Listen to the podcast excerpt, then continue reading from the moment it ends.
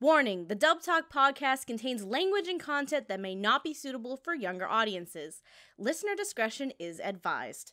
Also, this episode may contain spoilers for the anime Tada Never Falls in Love, so please use caution in case you have yet to finish the series. This is a full review episode.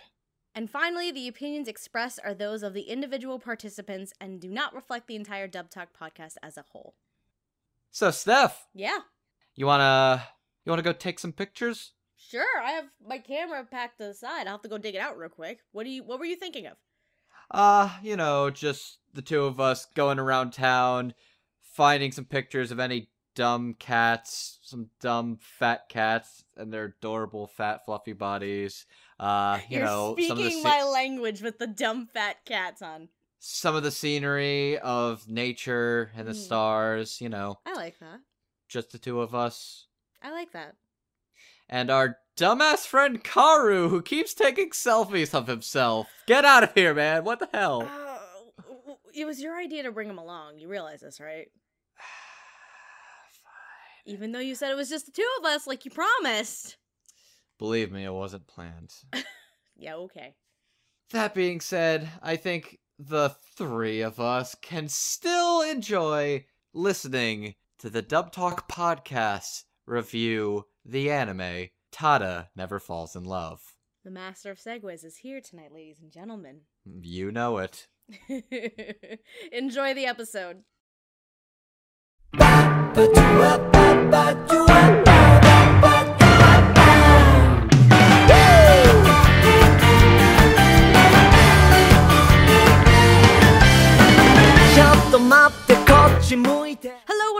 Welcome to Dub Talk, the podcast where a group of lovesick photographers talk about the latest and greatest in English dubs. My name is Stephanie, and tonight it is Ladies' Night here on Dub Talk. Yes!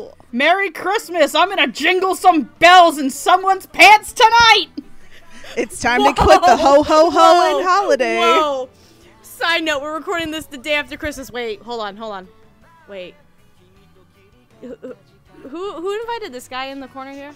I smell Hi. testosterone. Not very much, but some. Oh God. Sorry. Did you bring send, wine? Please send help.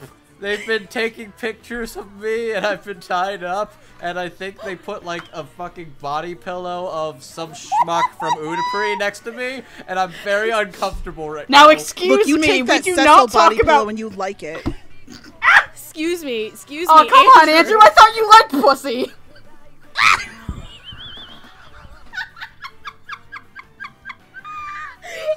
No, wait, wait, wait, wait. Hold on.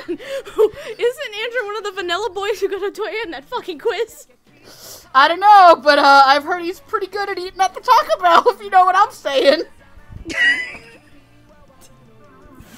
it's funny that you consider me the the vanilla boy when you always dunk on me for being horny on man. We never said you were a vanilla boy. We said you liked vanilla boys. boys. And Cecil. Oh, okay, that's what you're saying. at. I mean, uh, you, you you you you pretty much hit a home run in the vanilla scale, if you know what I'm saying, Andrew. Anyways, um, I'm I'm here with these three ladies, and I'm fearful for my life. Y- Here's the thing. You volunteered for this episode way before Gigi just jumped in because she wanted to do the, she loved the show. I, I did volunteer because I was- you did volunteer, so it's your own damn fault. I was very curious about the show in question. What is the show in question, actually? God damn it, you and your fucking segues. Here we go again. Damn right. It's been a minute since I've done an episode with you, hasn't it? Mm-hmm. Now she's Um, hosting okay. for two.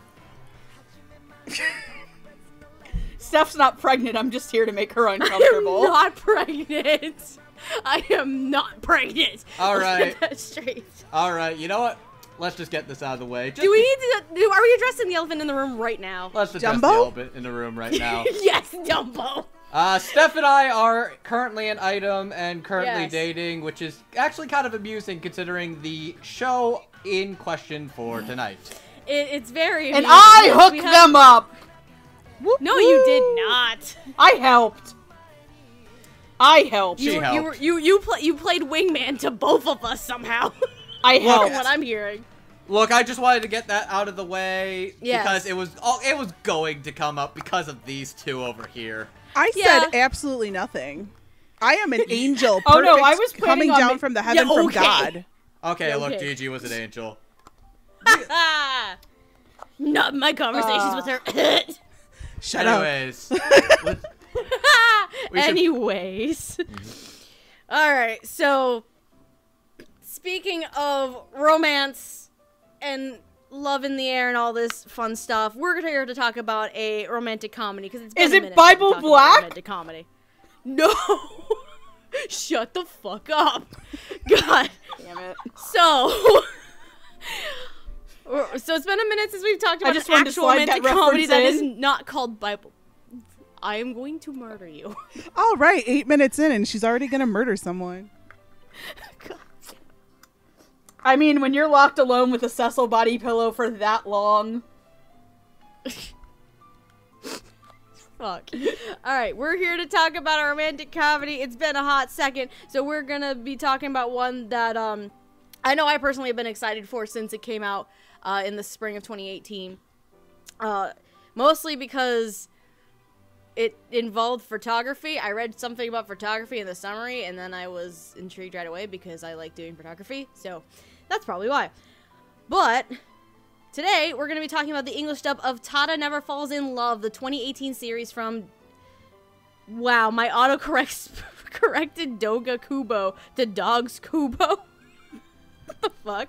Tada And never falls in love from Dogs Kubo, who have known for Motley Goral's Nozuki Kin. what? I'm not even going to say anything.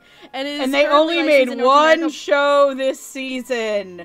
One show. Only one.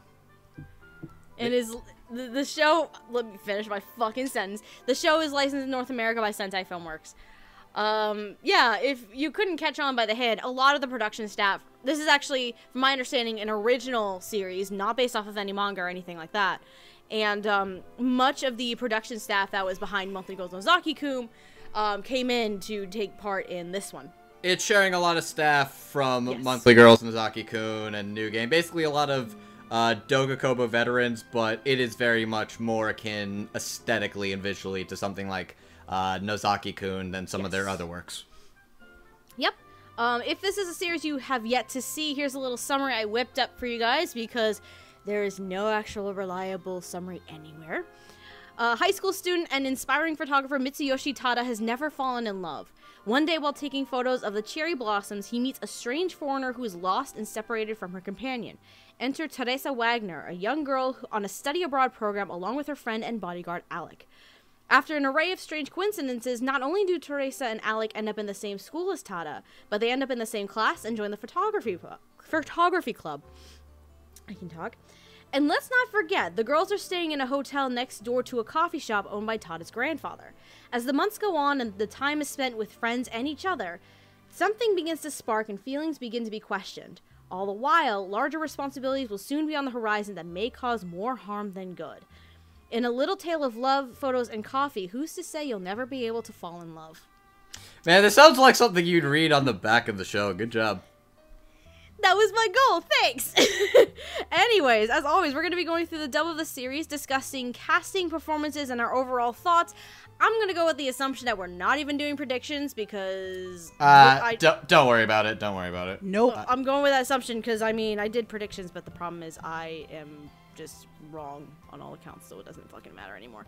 Um, but anyway, make sure you have your shutter speed and ISO settings on point because you'll want to capture every moment of today's episode. So we're going to kick things off with the ADR director and the script writers. We have two technically here. Um, with one of the scriptwriters actually pulling double duty as our director for this show. So, I'm trying to figure out how to segue and start this off. um, so I'm gonna start with Who's gonna keep this So- show on the straight and narrow? no one. No one. and Andrew's dead. It's not even the worst joke I'm making tonight. It's Great. not. I know her. It's not. It's not. We're just getting started. So Oh no, I'm the- saving I'm saving one for the finale. Oh God. Oh, tune in, tune in next time, kids. Um, anyway, so the scriptwriters, one of the scriptwriters and probably the main scriptwriter here is Marissa Lenti, who has done other script work for series such as Bloom Into You, Rewrite and This Boy Suffers from Crystallization. And uh, as our other scriptwriter for primarily episodes three and four, and as our ADR director for the show, and probably one of the reasons why Gigi is fucking here at this point. My rainbow Uh, overlord. Rainbow Overlord, Mr. David Wald. Uh, is both acting as director and he also wrote episodes three and four of the script. Uh, in terms of script work, you have probably seen him or heard some of his work from series such as Diabolik Lovers More Blood, School Live, and Chivalry, Chivalry of a Failed Knight. As director, he has directed series such as Bloom Into You, Alra Koga Mary Ewan's Last War. Fuck. And he has been announced as the, out of nowhere, he has been announced as the ADR director for an upcoming dub for Love Stage. Yes, queens. Yes. So, so to start this off, Megan, what are your thoughts on the directing and writing of Of course, the? I've got to go fucking first. Make the bisexual chick go first. Why don't we? Ah, Megan, no, no, not Megan. Gigi didn't want to go fucking first. It's called fine. I'll go first. We've got to say Who's on first? It's Megan. Uh, no, so I really like the directing and casting of this show. The direction of this show is funny and heartfelt without being. Doom the Rainbow Samurai shit had to be really fun to direct. what color? Oh god, sorry, Rainbow Shogun. What is the color of the rainbow? Green? No, the color of the rainbow is rainbow. Rainbow Shogun. So what happens when you insult somebody at Pride? You get your ass kicked. um, no, so that stuff's been really fun. But I think to me, and I think that the cast is really a nice mix of people who you don't expect at a Sentai show, people you do, and having the absolute balls to cast a relative unknown in a Mamoru Miyano role. because, yeah, we'll get to him. Um, but to me, I think the out absolute star of the show is Marissa Lenti's scriptwriting. Yep. Uh, this show has a way of working references of like different things into the dialogue where it doesn't sound like they're making an overt reference to something. Uh, like I think at one point Kaoru opens a door and he goes, "Here's Kaoru," and I'm like, okay, that's actually really funny because it just feels like a nat because he's chasing someone down, and it's it just felt like it's a really a natural reference. Um, I think at one point somebody uh there's like a there's like a Ghostbuster. I think there's like a Ghostbusters joke at one point.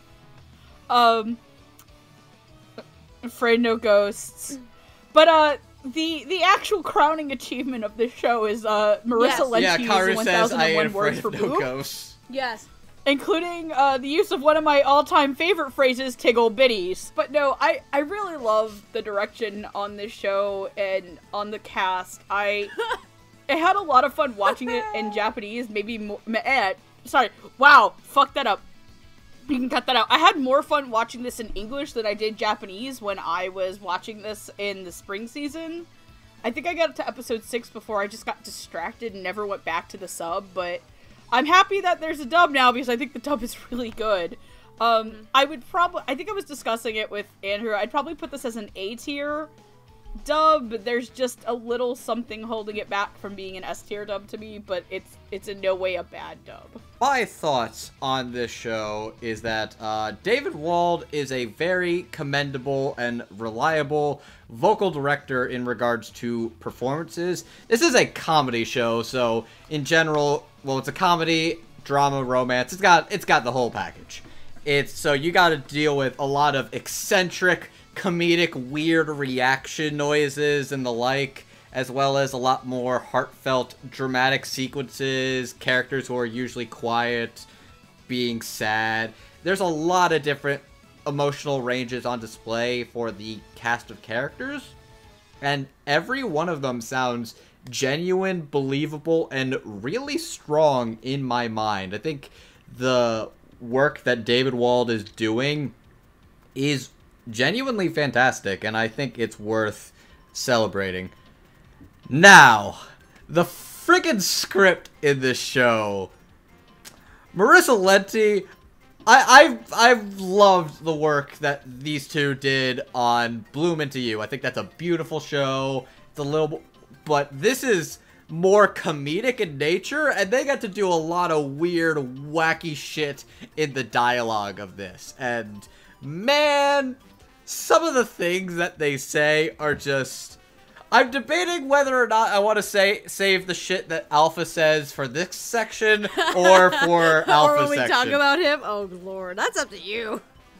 it's just I'll I'll say at the very least the combination of the the amazing things these people are saying as well as the genuine gutbuster reactions I sometimes have from just the delivery of some of these lines while also manage to make me feel so many emotions. I'm I'm super blown away by Marissa's work on this show to the point that like it's probably like one of the strongest scripts I've heard all year period. It's it's a this is a strong tag team duo and hmm.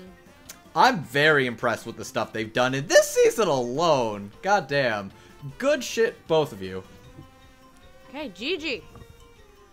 First off, to my good, my new good buddy Dave Wald, DW. Thanks for throwing one to the streets. We needed it.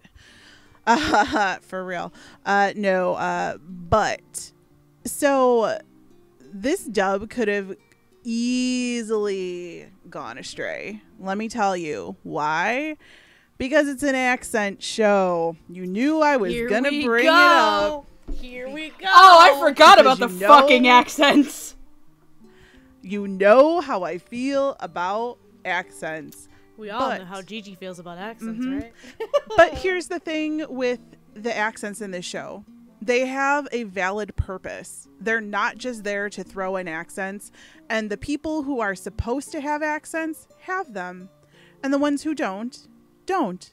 And I applaud this choice, directorial or written, whichever it is, 1000%. they needed to make it sound like Teresa was speaking a different language and Alec was speaking a different language. And so to do that, they threw an accent on them that was almost like indiscernible, like you some European country, which is actually a real European country, which I forgot. I don't really know. Larsenburg. You guys Which may uh, or may not be Luxembourg. Larsenburg. may or may It's not like- be Luxembourg. Um, and then there are French accents because a character hmm, has a French accent, which they need because they come from different countries. And, you know, the big meet cute is that, you know, it's a tourist in Japan trying to take a picture. And, you know, they may not speak the language or they have some kind of language barrier, but who cares because the dude's going to fall in love with her anyway. So I thought that the accent work in here was done really well. Um, the only like little thing that I have about it is that sometimes um, Alec was kind of hard to understand, but that's more like performance wise. But I have a hard time understanding accents a lot of the time, but maybe it's because I speak fluent French that I could get these. So, I mean, everyone did a good job with their accents and they were put in and they had a purpose. So I really like that. The other thing I really liked about this show is the casting because they it really like put into it a bunch of really well-known actors and then a bunch of new actors or newer actors. So I thought that was really worth some applause. And Marissa Lenti always does amazing writing. Like she's just funny and she makes the story come across very easily. Like if there are weird or odd things in it that may not make as much sense in the Japanese, she always finds a way to kind of turn them around and make them make sense in English so it's easier to understand. Uh, this boy suffers from crystallization is a very good example of this, but we won't talk about that at the moment. Um, but I really think that this team does phenomenal things. And I was very excited to watch a DW show. Made my day. And I love this show. It's super fucking cute and it makes me cry and I love it. Love it. This show is so fucking adorable. Oh god. ah! Can we talk about apparently? Because here's the thing with me. So I am I the only person who has seen this show entirely in Japanese? I Japanese? think you are. Probably. I I, saw I the first two two or three episodes in Japanese. So yes, I am then entirely. Um, I I this is why I love it so much. I've seen the show. I obsessed over the show. It's so cute and adorable. So seeing the reactions from the my other three friends over here, it's like, oh boy. like, what was it earlier today? Kessler, like, you fucking text moron! Chat that the three of us girls ha- have. Love Um, looks like Cinderella. Kiss you fucking moron. Someone was crying in the club because Yep. Teresa looked like Cinderella. It was it was Uh, the greatest reaction. me crying in my bed. Congratulations on making it to night. first That was place, that was the other one. Yes, that was the other one. Eleven Uh, o'clock last night. Now, now I'm just imagining the fucking crab Sebastian or something being like, Don't be motherfucker, shy. just You're kiss her such already. a douchebag. Just fucking kiss Sha la la la la la. Kiss the girl. I- I'd watch that live action remake. Oh my god. Get, question: Which one of us gets to be the crab? Is it me? Do I have to wear a crab costume? Wait, Sebastian's not a crab. Sebastian He's is a lobster, crab, you you ignorant asshole. slut. Oh yeah. Is he a crab?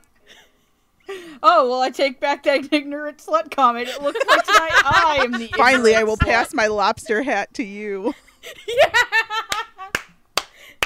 Why is the ignorant slut crown Now, shaped? now like Megan just has, now Megan that's just has to wear now Megan has to wear like a lobster big that just says ignorant slut on it. Can you write on that hat that you bought? Maybe make it a little sash. No, I don't know where it oh was. Andrew wasn't there for that.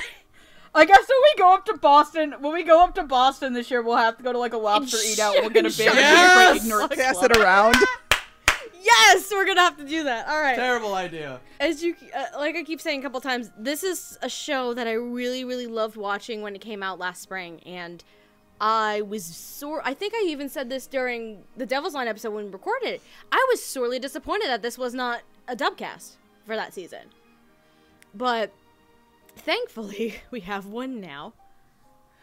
Ah, yes, because Doreiku the animation was such a Look, I heard saga. some shit that goes down in that show. That sounds like a very thrilling saga that is not safe for work.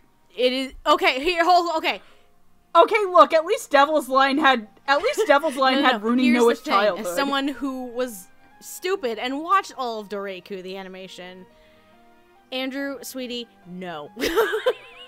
Wait, you actually watched it all? I watched all of it. I watched the dubcast for it. I'm probably one of the few people who did. so Steph is an ignorant Anyway. slut. All I'm gonna say is I'm changing my Yes! Twitter name Make to it fit. ignorant Make it slut. fit. Anyways, Cram uh, it in. backtracking, backtracking, back on topic. Okay. While while she's cramming it in, please get back to your point. God damn it! That's what Andrew's favorite activity is. It! You walked into that one, And sweetie. I'm done. sorry. Finish your thought, please. I'm trying, but I can't stop laughing.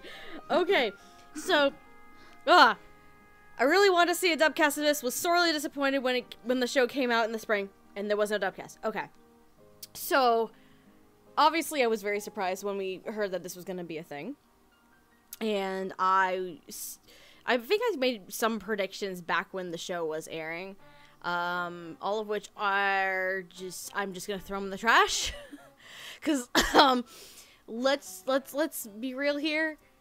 Nobody expected David Wald to be directing this show. Like, not in the slightest. Um, because I it was around this point where he really started picking up more directing gigs. I think was it around this time where my hero was um My Hero Academia was first, yes and then came this. Yeah. and then came us yeah Announce- And yeah. then after that I think was probably Bloom Into You and then Love Stage was most recent Well, Love Stage hasn't even been done yet. But he was at least it was at least announced that it's Yes, happening, I mean, and that he's directing. it took them. It took him eight months to write the script for Love Stage, guys. Eight months. It's, go- it's going to be well crafted. It's gonna be Anyway. beautiful. My point Wait. being, my point being, for me, this is the first show I've ever seen David Wald direct, save for two episodes of My Hero Academia, uh, which I still I need to try and finish before we record the dubbies. Um, but oh my god, this is ah, this is absolutely amazing. It's everything I wanted and more. like it has a great balance of talent whether it's veteran voice actors as well as newer or brand new voice actors, and it also what's the most interesting is it has an interesting mix of Houston regulars, but also some Dallas regulars like coming in here. You know what I mean? It's a very, very good blend of talent in the mix, and performance-wise, I mean, I'm actually floored by some of these performances. I mean, we got French Charles. uh, The uh, like like Gigi was saying, the accent work on the show is amazing. Honestly, um, I didn't have the issue of not being able to un- understand Alec like Gigi had at some points. Um, I could understand her perfectly, and the writing on the show is also hilarious. It, in terms of directing and writing, this is a great team because both David and Marissa understood both the comedic aspects of this because for the majority of the show, it is a romantic comedy. But as it slowly progresses and goes into this emotional, a bit more dramatic romance, um, especially towards the last third of the show, they really understood what what needed to be done with the characters and the progression and their storylines and the performances reflected that so well i cried the first time i saw the show in japanese i cried again like a little bitch when i watched the show again because my heart Kiss her, you fucking moron. Yes, sir. You fucking moron. Tada went to first base. Yes. You'd be surprised how many shows don't even get to that. I know, right? And in the last second too, it's like yes. but um, yeah, like oh, like overall, the overall quality of this dub is probably one of the makes it one of for me anyway one of the better dubs that I've seen Sentai do in a long ass time, and it's definitely saying something considering it's one of the first times one of the first times we see David Wald as a director, as well as see Marissa take a more full script writing role on something. TLDR, you need to watch Bloom into You. TLDR, maybe we'll find out. Um, no, TLDR, you need to watch Blue good to know. But um, yeah. Anyway, like overall, this is probably one of my favorite Sentai dubs ever now, um, and it's probably also one of my favorite dubs from the past year. I'm not gonna lie. Like I hold it that high in regard. I think it's really well done. Um, are we ready to move on to our first set of characters? Yes, including one of the best.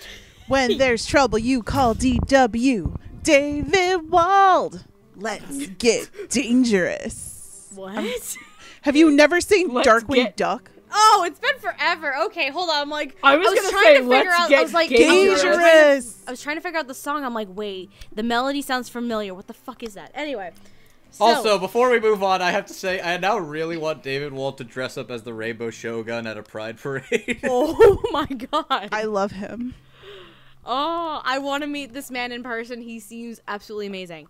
Uh, David Wald, come to Anime Boston, please. Okay, thanks. Bye. I'll buy you yes, a beer done. All right. Anyway, first set of characters we're gonna be talking. while wearing my ignorant slut pib. I was drinking water, you ignorant slut. Anyway, our You first. made me spit. Tada doesn't ignorant slut. I never spit. What's our first set of characters, sweetie? Pussy! Oh, I'll tell you as soon as I can breathe again right now. Tada's crying, so I'm crying. Stop it! I'm not gonna be able to make it if you make me laugh. While Steph is dying, I will introduce our next characters as I, Megan, have No, you have not, you ignorant podcast. fuck. God damn it. Okay. Take a shot every time you hear the phrase ignorant slut Take a ignorant fuck drink. tonight. Take a shot. Oh god. Alright. Dub Talk is not liable if you get It's liquor ladies' poisoning, you night. ignorant Get your box wine out. Andrew, I can't breathe right now. Okay, excuse me for a second. Our next set of characters is Charles. Shut oh, up and give oh, her mouth Oh, so to you mouth. let him take control, but not me. I see how it is. I thought we were a hoes before bros kind of couple. See, I Come didn't on, expect let's him to jump in like somewhere that. else. Okay, take. Okay, right. let's let's All right, let's just Gigi, take a let's go pause hoe it up can somewhere progress. Can I 'Cause- breathe? Are you Y'all are fucking assholes. okay? Legit. Take- Tada never falls Okay. in love. The outtakes. Okay, Steph? Steph's dying over there. Let's talk. So, do you think Charles's eclair is stuffed or chocolate covered? Hmm, I'm not even Stuffed. gonna Stuffed. justify that with a response. definitely. Fuck you, asshole. Ooh la la, French Fuck you, mama, asshole. 18 kids and no papa. Uh, he he wasn't even French. He's God damn it, I Belgian. can hear you through my headphones. Is he? Is he really Belgian? No, he was Belgian. I heard them say he was Belgian. He has a French accent, you you assholes. well, okay. Do they speak I French they in Belgium? Hold on, let they me speak Google it. French in Belgium. Yeah. No, they speak French, German, and Dutch. That, that, okay, yeah, that makes sense. If I'm right, I get five dollars. You still wear the Siri, slut big, just saying. do they speak French in Belgium? French, German, and Dutch are spoken in Belgium. Yo! Yo! We had that on recording. Megan knows her shit about Belgium. Okay, fine, okay? Suck my dick. Suck my dick. Megan just won five dollars. Andrew owes me five dollars and has to wear the "I'm an ignorant slut." Whoa, pants. what? I'm the one that owes five dollars. What? Hold on. I missed something. Because you're the one who is doubting me the most. DG never doubts me. She knows that I am not a total I ignorant didn't even slut. doubt you. What the fuck? Where Why? did a bet come in all of a sudden? I know. Okay, look, I'm kind of ranting at the fact that Charles isn't even French. He's Belgian. They say he's Belgian in the show, but I'm like, oh wait, they speak French, Dutch, and German in Belgian, in Belgium. So I was just wondering why they went for a French accent, and I was like, oh, I guess it's because France is like right next door. I've also been to France is before, like for lovers. French is a very beautiful language. Voulez-vous coucher avec moi ce soir?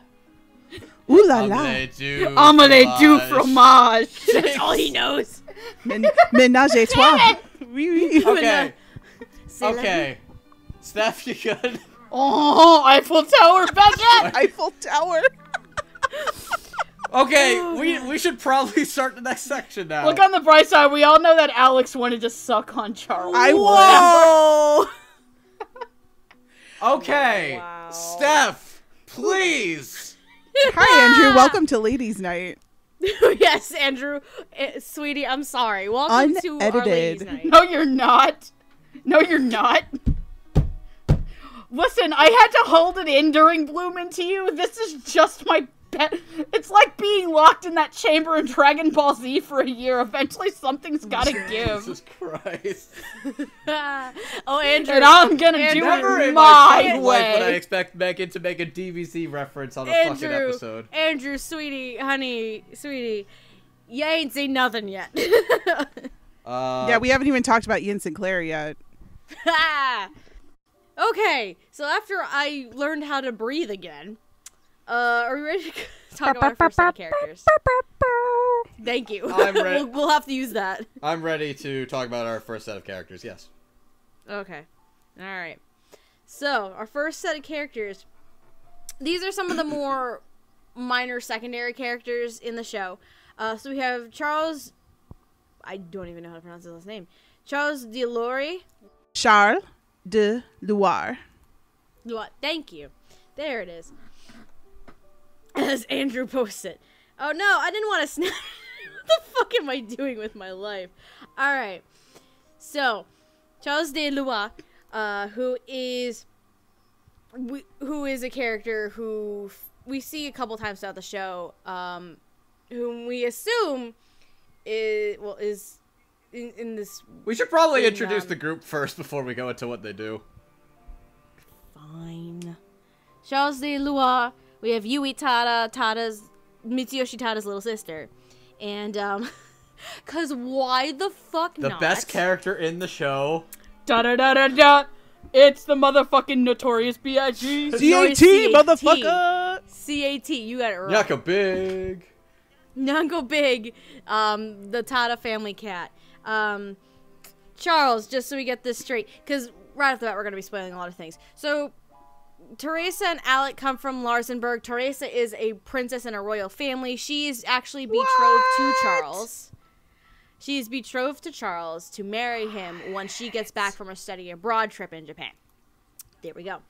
in any other show, this would be the part where I start chanting NTR, NTR. But I'm not gonna do that because Charles is a classy motherfucker and a good dude, and I like him. He is a classy He's also man. he's also not a member of the Lancer class. He is- I had to th- I had to think about that one. Okay. Babe, you did all the Fate episodes. Yes, I understand, Steph. With me! With her, Me! The girl who wants to put her mouth on every Lancer! Except for the one that Ray Chase played. Oh my god. Anyway. Expect more. Expect. Or was, wait, was that when. Was that when Ben Diskins or Ray Chase? I get them confused. They shared a body at one point. Okay. Anyway. Anyway, so the individuals voicing these characters, I'm gonna start with Charles. The other reason why Gigi is here tonight, boys and girls. Everybody, everybody get your. Get your. Get your. You're gonna uh, make a Poncho. poncho joke. No, I was gonna say get your water wingies. Get your floaties. Get your floaties. Get your Your snorkels. flippy floppies. I'm on a boat I, chasing Charles, I'm on motherfucker. all right, all right, all right. So voicing, Just write him like a sea do, Gigi. so voicing Charles is. Voicing Charles is Ian Sinclair, who's been in series such as Black Butler, Code Realize, and Servamp. Voicing Yui Tada, we have Savannah Menzel, who has been in series such as Real Girl, Revue Starlight, and Girls und Panzer. And Nyanko Big is, is one of the more interesting ones. There actually are two voices. One when he's just meowing and being a normal cat, and in episode three, um, he actually has an inner voice that ends up being like this exposition narrator kind of thing for the episode. It's very amusing. So we're, we're going to talk about both voices. So, as the overall Nyanko Big with all the meows and the roars and all this stuff is actually Kyle Colby Jones, who's been in series such as Flying Witch, Made in Abyss, and La Story, La Story della Arcana of Famagiria. Um, as for The what, what, did the you what, It's based on an Otome game. y- yes, Gigi knows exactly what I'm talking about. Yep, I own Um, it. As the in Sounds like a, a disease you catch. It's about it like the probably is. mafia, yes, Oh my. like I have big it. guns. I still need to watch it. Same. I've only watched a couple episodes of it. Um, as for the inner voice of Nyanko Big for episode three, we have Jovan Jackson, who has been in series such as Haven't You Heard I'm Sakamoto, Log Horizon, and one of the only other major roles that I've seen that I could find, uh, Blade Runner Blackout 2022. I'm so glad you brought up the Log Horizon one because it's. Do you want? Do you do you want to go first in that case since you're talking right no, now? No, I don't want to. I'll, I'll wait my turn. It's just I just okay. No, you're going first. I've decided, babe. You're going first. Are we? Is this is this how it's gonna work? Okay. this is how it's gonna work. I told you. I, I told you. I'm just gonna go for it. Okay. All All right, let's let's start uh, the other way around. Uh, let's start with Yui Tada. Uh, Savannah does a pretty alright job playing the part of the little sister character who is helps at the inn, and she's a big fan of mystery romance novels. I actually really like the episode where she gets to basically pretend to be a detective for a bit and get to do all those little detective things like one truth prevail one truth prevails Nyag- That was great. and i thought that was a cute episode uh i think she does a pretty all right job for the most part uh, there's a couple of times where she says stuff where I have a little bit tr- trouble believing this is a middle schooler, but it doesn't take me out of it too much to be a problem. Uh, Ian Sinclair is French and delightful and a ton of fun, and Charles could have been so much worse in any other show. He could have just been like the obvious NTR, hey yo, I'm stealing your girl, and could have been like a really terrible, like, French stereotype of like, ho ho ho, I'm stealing your girl, qu'est-ce que c'est? It's like, no, he's just, Qu'est-ce que c'est? he's just, Oh my god. he's just a really good dude who just actually really wants the best for her and I actually really like the scenes where he's putting his heart out and it's like, "Hey, if you hurt her, I will never forgive you." It's like, "I like you. I will end your bitch I like you." I will end you. Charles impressed I will turn your dick into a baguette. It could have been so Ooh. much. This character could have been so much like worse in the grand scheme of things, but he's just kind of a bro who's also like eloped to her, but does have feelings for her, and he's just a chill dude, and I like him. And Ian Sinclair does a marvelous job making this dude sound fun, sophisticated, and sexy. Nyanko Big, Nyanko Big. Um, da. Jovan Jackson as Nico- notorious CAT is so fucking funny and is one of the most like strange I cannot believe this is actually happening moments where it's just like oh boy just I love the line. I think my favorite one I had to write down is "Time flies when you got nine lives, baby," and it's just Yes. It's just- I love that. I don't even know how to describe it. It's just it's so wacky and crazy, but he's so sure, suave, and like sexy, and this weird ten-year-old fat cat who's got his balls hanging out and is scratching every other dude, and he's just trying to get. s- He, You're about to make the poor joke, aren't you? I know where this was going. Make- Tapioca. Make the fucking joke. Tapioca. not The go, fucking not joke. go big. What's up? Do it, pussy, bitch. And it tastes like cherry pie. Tapioca. Steph, why do I have a safe word with your boyfriend and you don't?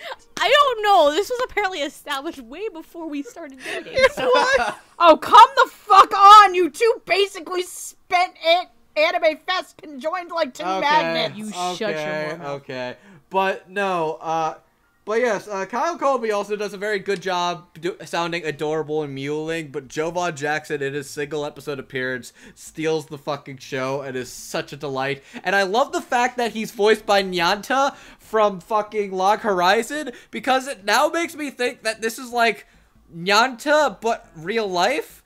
Because basically, for those who haven't seen Log Horizon, uh, Jovan plays Nyanta, who is basically a suave, civilized swashbuckler uh, MMO furry man, and he sounds like Nyanko Big does. So is he the fucking cat? yes, he's called Nya I haven't even seen. He's called- I haven't seen Log Horizon, His- and I even know what you're talking His talking name about. is Nyanta.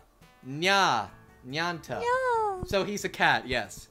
And he's also a classy swashbuckler badass, and I, and he's awesome. God damn it! Point is, uh, Nyanko Big was a character where I'm like, that is just. I, when I first saw the show, I'm like, that is a stupid fucking cat design. And by the end, I'm like, Nyanko Big, I love you, and I would protect you with my life. Ah. I've known Nyanko Big for three hours, but if anything I would kill happen to him, everybody in this room and then everybody in myself. this room Must and then protect. myself. I shall protect. Um, are you good? I'm good. Yes. I'm. I'll, I may as well go next. So, um, I'm gonna start with Savannah as well as Yui. I actually like her. Here's the thing with Savannah: she doesn't have actually a ton of credits under her belt right now. Um, so she's relatively new. Um, granted, Girls und Panzer was a little while ago, so she's more of an underutilized um, actress in the Houston pool. But um, I do like the pep and the youthful, youthful energy that she has for Yui, um, as well as this really, really child. I, I want to say it's almost childlike her idea of love, because she does love um, uh, Kentaro, one of the next characters we're going to talk about. Um, she has a little crush on him, and it's kind of adorable to me. there's a lot of there's a lot of love romances going on here. The only one I think that isn't like infatuated it doesn't end up having like mutual feelings towards someone or them back is Kaoru. I think he's the only one. No, Kaoru's Um, too busy being in love with himself, and he probably has the best self sex. you right? That's the sad part. Um but anyway, yeah, I think Yui ha- Yui and um Savannah has a lot of fun little energy to her. And and similar like, like what you said Andrew, I I did enjoy the episode where Nyanko Big went missing and Yui takes on the persona of um, this manga character that she loves so much, um, and it's a lot of fun. That's a fucking light novel. Get it right. You're right, my bad. Anyway, uh, as for Ian Sinclair's Charles, he is oh dear sweet baby Jesus. He has he has a lot of charm, a lot of charisma. He's very suave, um, a very gentlemanly persona, and it's what I, he carries the princely act very well because that's the kind of person that Charles is. He's not he's not an actual prince by title from my understanding and it's never said never explicitly said in the show. But that's the kind of air and presence that Charles has to him. And I really love how Ian portrayed that. Um, it was very, very, very suave, and I will say also rather sexy at times. Um, I'm allowed to say it. You shut up. Um, but similar what Andrew was saying too. If put in the wrong show, this is a kind of character that could be done horribly wrong. Um, to the point where it's like stereotypical villain, like aha, Mwahaha, I I steal I steal everything. This is your life is now ruined. No, I- but I'm really glad. I'm now just imagining him with a fucking handlebar mustache, just being like, Oh my god. Just twirl the mustache. Oh my god, I just thought of Luke Atmey. Ace Attorney, if anyone's seen the second season. oh, okay.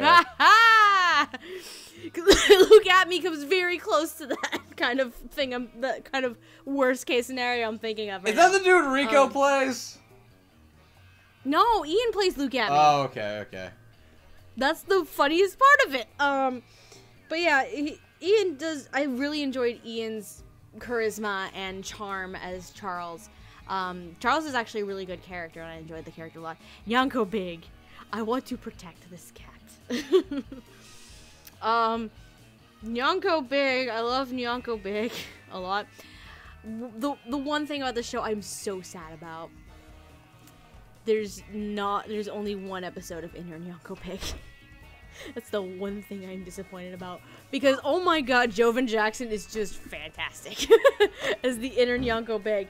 Like he's this I thought it sounded like it's weird. I stereotyped it as gangster at first, but then the more I listened to it during the episode, it was more of like a soulful soulful kind of voice to him. He's Barry White, slower- yo.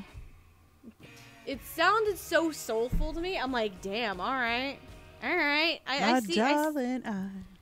I see. Can't I see what you're putting down there. I see what you're putting down there. Nyanko Big. Um, and it was very enjoyable. I'm very sad we didn't get to hear more of um, Jovan. Jovan actually is also not that much of a utilized actor as well um, in the Houston pool, so I'm kind of sad about that. Uh, and Kyle Colby Jones. Kyle Colby Jones is a cat. He's the notorious CAT, basically, for the majority of the show.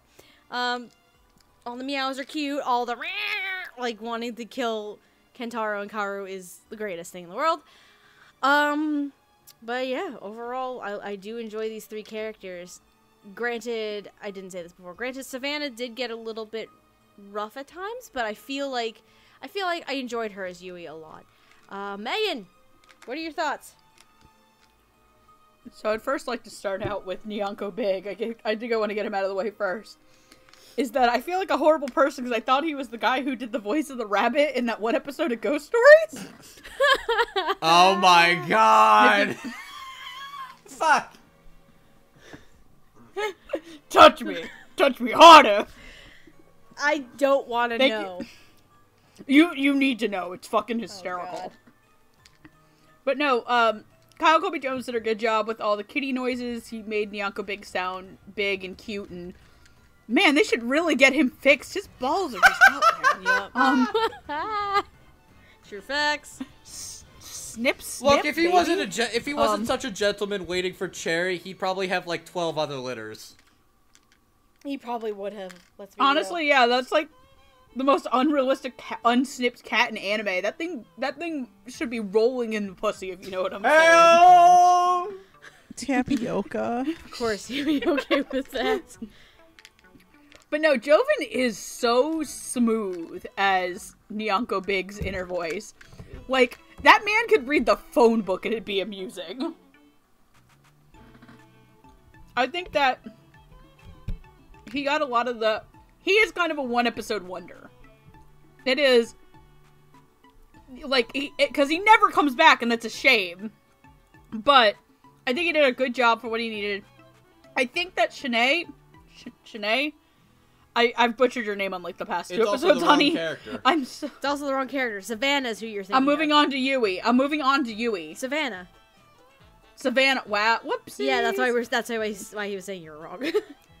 Thank you. Savannah. Um I don't know how to feel because Savannah was in Revue Starlight. I believe she was the um little pink she was she the pink no, I lesbian? think she was the blue lesbian. Okay, cool. I remember her being uh good but a little bit rough in that. I think she's good but once again a little bit rough in this. Uh there are some times where I felt like a read or two was a little bit flat, that she sounded a little not at the same level as the rest of the performances in the show.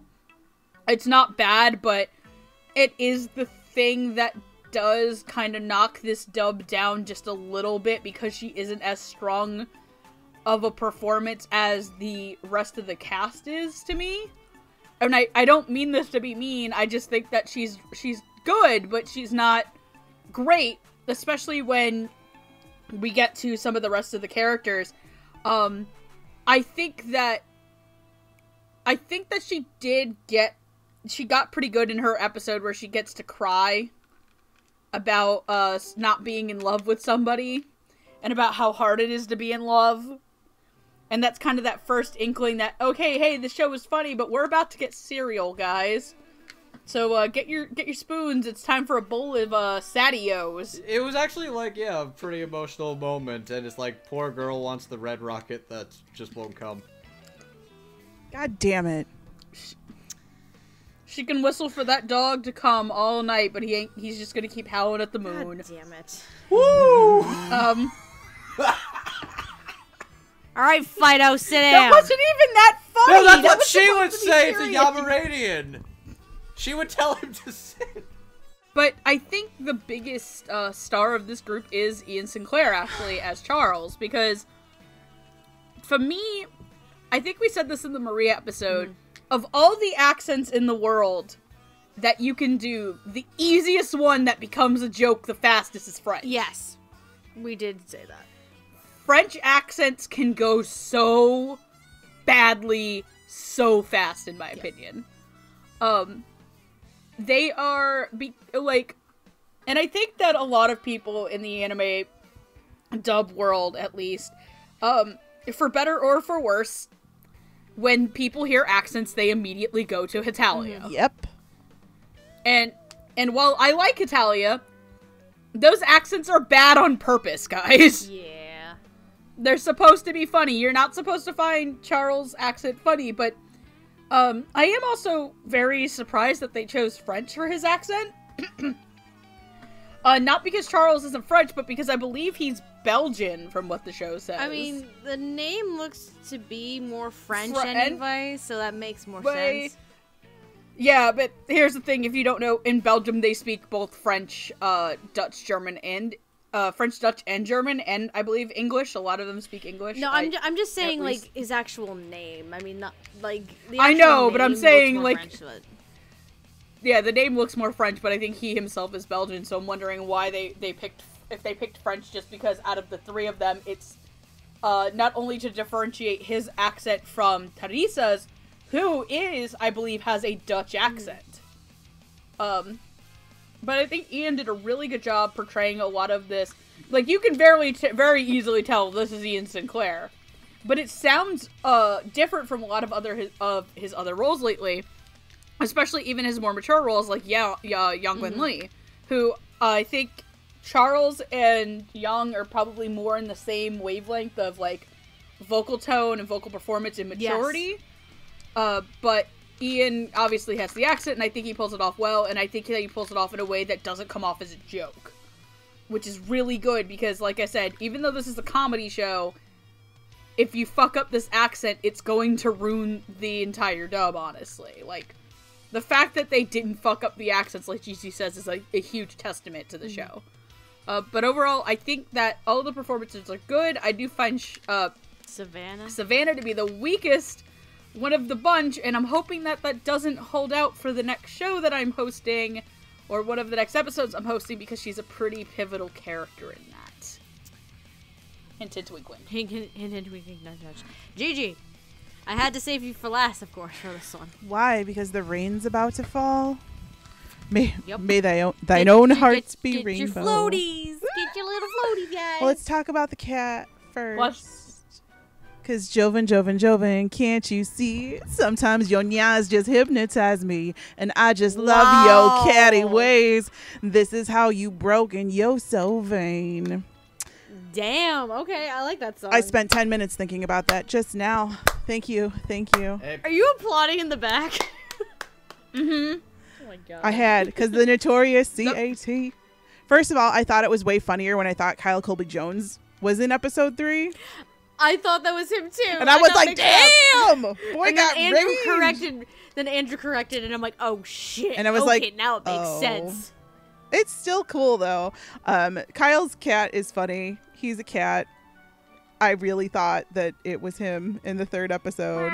But, but uh, oh my god, Nyanko Big best cat. I can't get enough of how when I was watching this episode, and that's when I started loving this show. I was like, "What is wrong with this cat? This is amazing." I was like, "Why can't this cat be best actor?" Why can't this cat be best cat for life? But Jovan, oh my god, fucking killed it.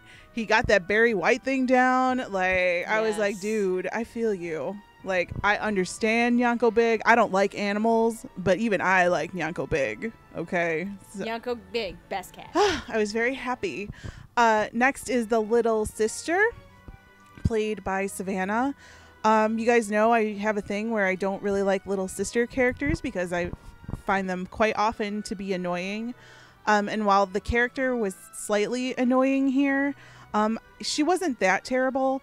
And that's kind of how I felt about this performance. Also, like Megan said, like sh- it wasn't bad. There were just parts in it where I felt kind of like going on, and I was like, "Oh, honey, please. I know you can do it. You can do this." Like I just wanted to root for her, and I was like, "You can do this role. You can make it super great." I mean, it was great, but it wasn't like to the caliber of every everybody else in here. So, I you know, I feel really bad saying that, but that was like the one flaw again, like Megan said, the one flaw that I found in this. And then Shah, Shah de Loire, Shahs of the the Loire River, just around the river bend, make your Pocahontas jokes. Can you paint with all the colors of the wind? Oh, his I paint with all the colors of his wind. Shit. Ooh, baby. It's mostly white. Mm. Ooh, ooh, baby. Dear Lord. white. I was like that. I think actually, like French Ian Sinclair, when somebody tweeted that, was the moment that I decided to start watching the dub of this. And I was like, And then when you did, you were just like, we just threw you in here for funsies. I lost my shit. I love Ian Sinclair so much, and it's been a hot minute since I've actually heard him voice something. And I thought his accent was very authentic here, and I thought he played Charles as a true gentleman. And like, it's really hard to do because if you've ever been to France, like, unless you speak French and are like legitimately French, like, French people don't like Americans. That's a huge generalization. But, you know, he could have been snotty. He could have been like, I'm a prince. He could have been like, I'm going to marry Teresa. Um, but he wasn't. Like, he was like a true stand up prince. I wish he were my prince. Uta no Prince Sama. God damn it. It was be- it was beautiful and wonderful and I love French Ian Sinclair. Can't he be French in everything? He could be your prince, but you'd have to go through Alec, and it's your call if you want to make that three-way work. I mean, I could do that. That's fine. I will I will take one for the team. Oh, wow. A- yeah. anything for my man. But it Oh was it was very good. Oh, Um shockingly it wasn't my favorite performance in the show, but it mean it was it was up there. I know. Actually, it's pretty interesting. That's ins- Okay. I know. Uh, but you'll you'll find out later who who won the crown. But yeah, I was I was very happy with this. Is the crown a bib that says ignorant slut? Because that defines most of the characters. That's your crown, show. Megan. Your crown of thorns, the lobster bib. I better get. Know what we need to do? Whoa. We need to have Hardy make me a shirt that says He ignorant won't. In the sh- no, in the shape of a lobster bib, This, like a lobster bib printed on the shirt. this is to be this is to be like- discussed later for sure. Andrew, welcome to Ladies' but I'm done. Everyone can put your umbrellas away now. See, I kept the theater relatively dry.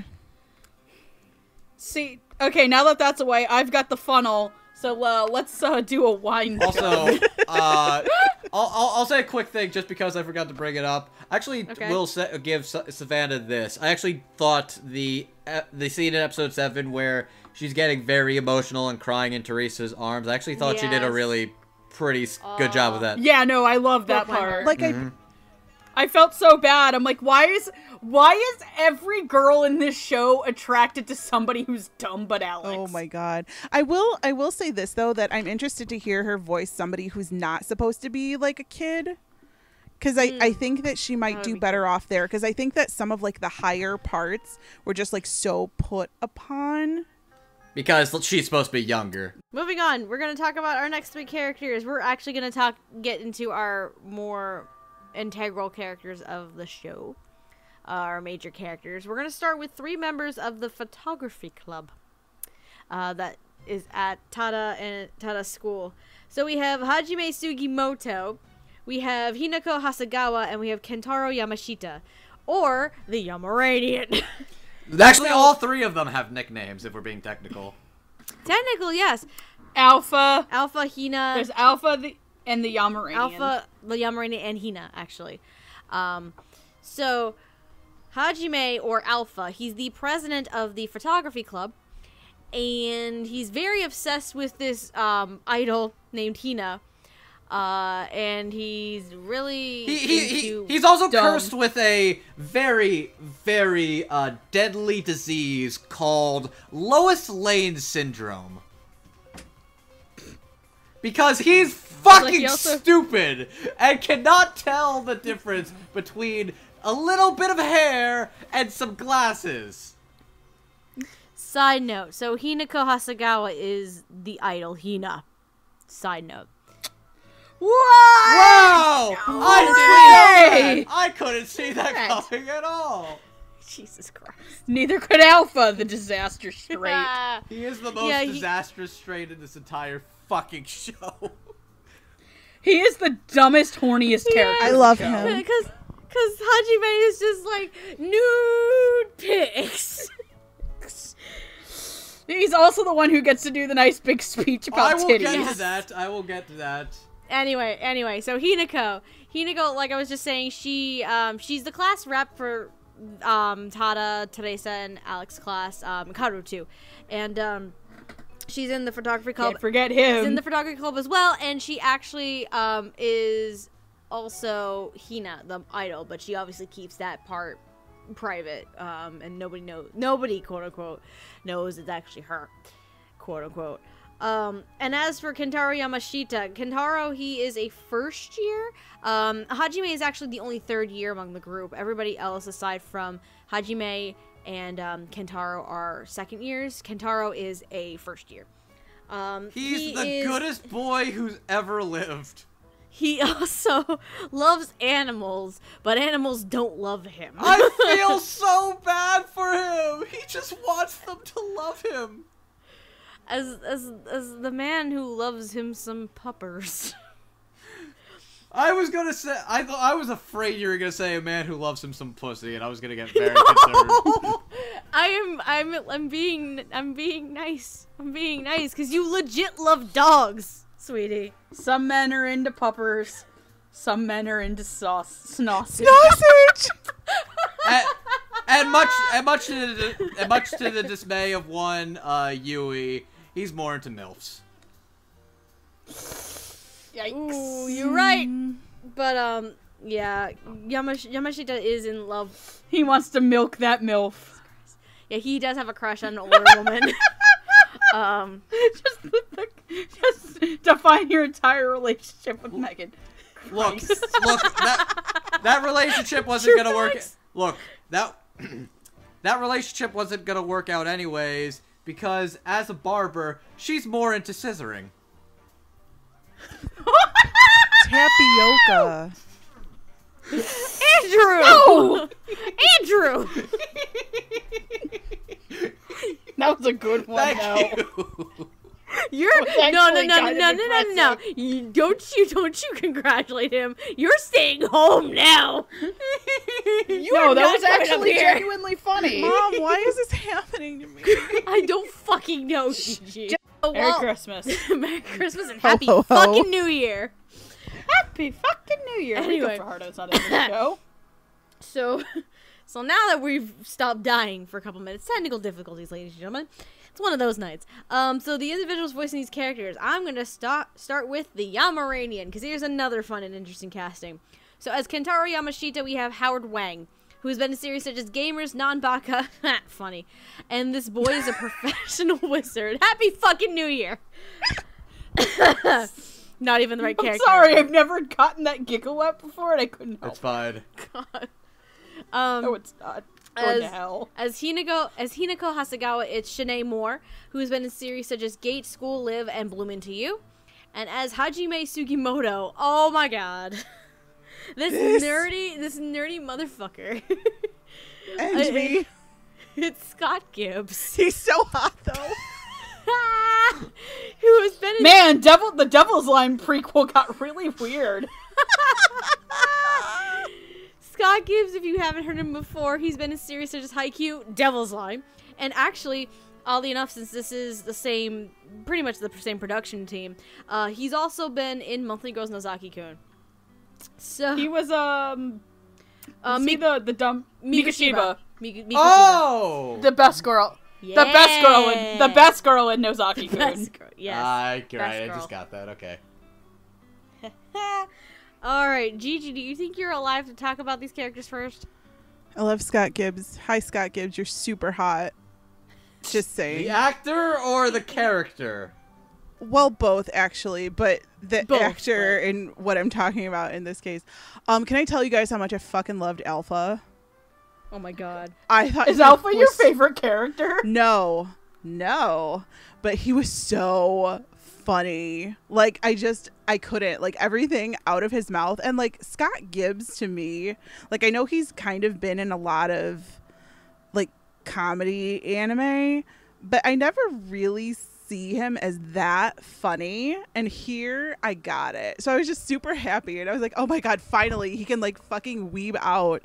Like and it's cuz I know like I know what he looks like and I'm just kind of like I wonder like if he was kind of like actually like having a great time or if he was just kind of like, "Oh my god, what is happening to my life right now?" because like, oh, so fucking This, great. Like I just feels I like the kind of loved it. session that would be just a ton of fucking fun.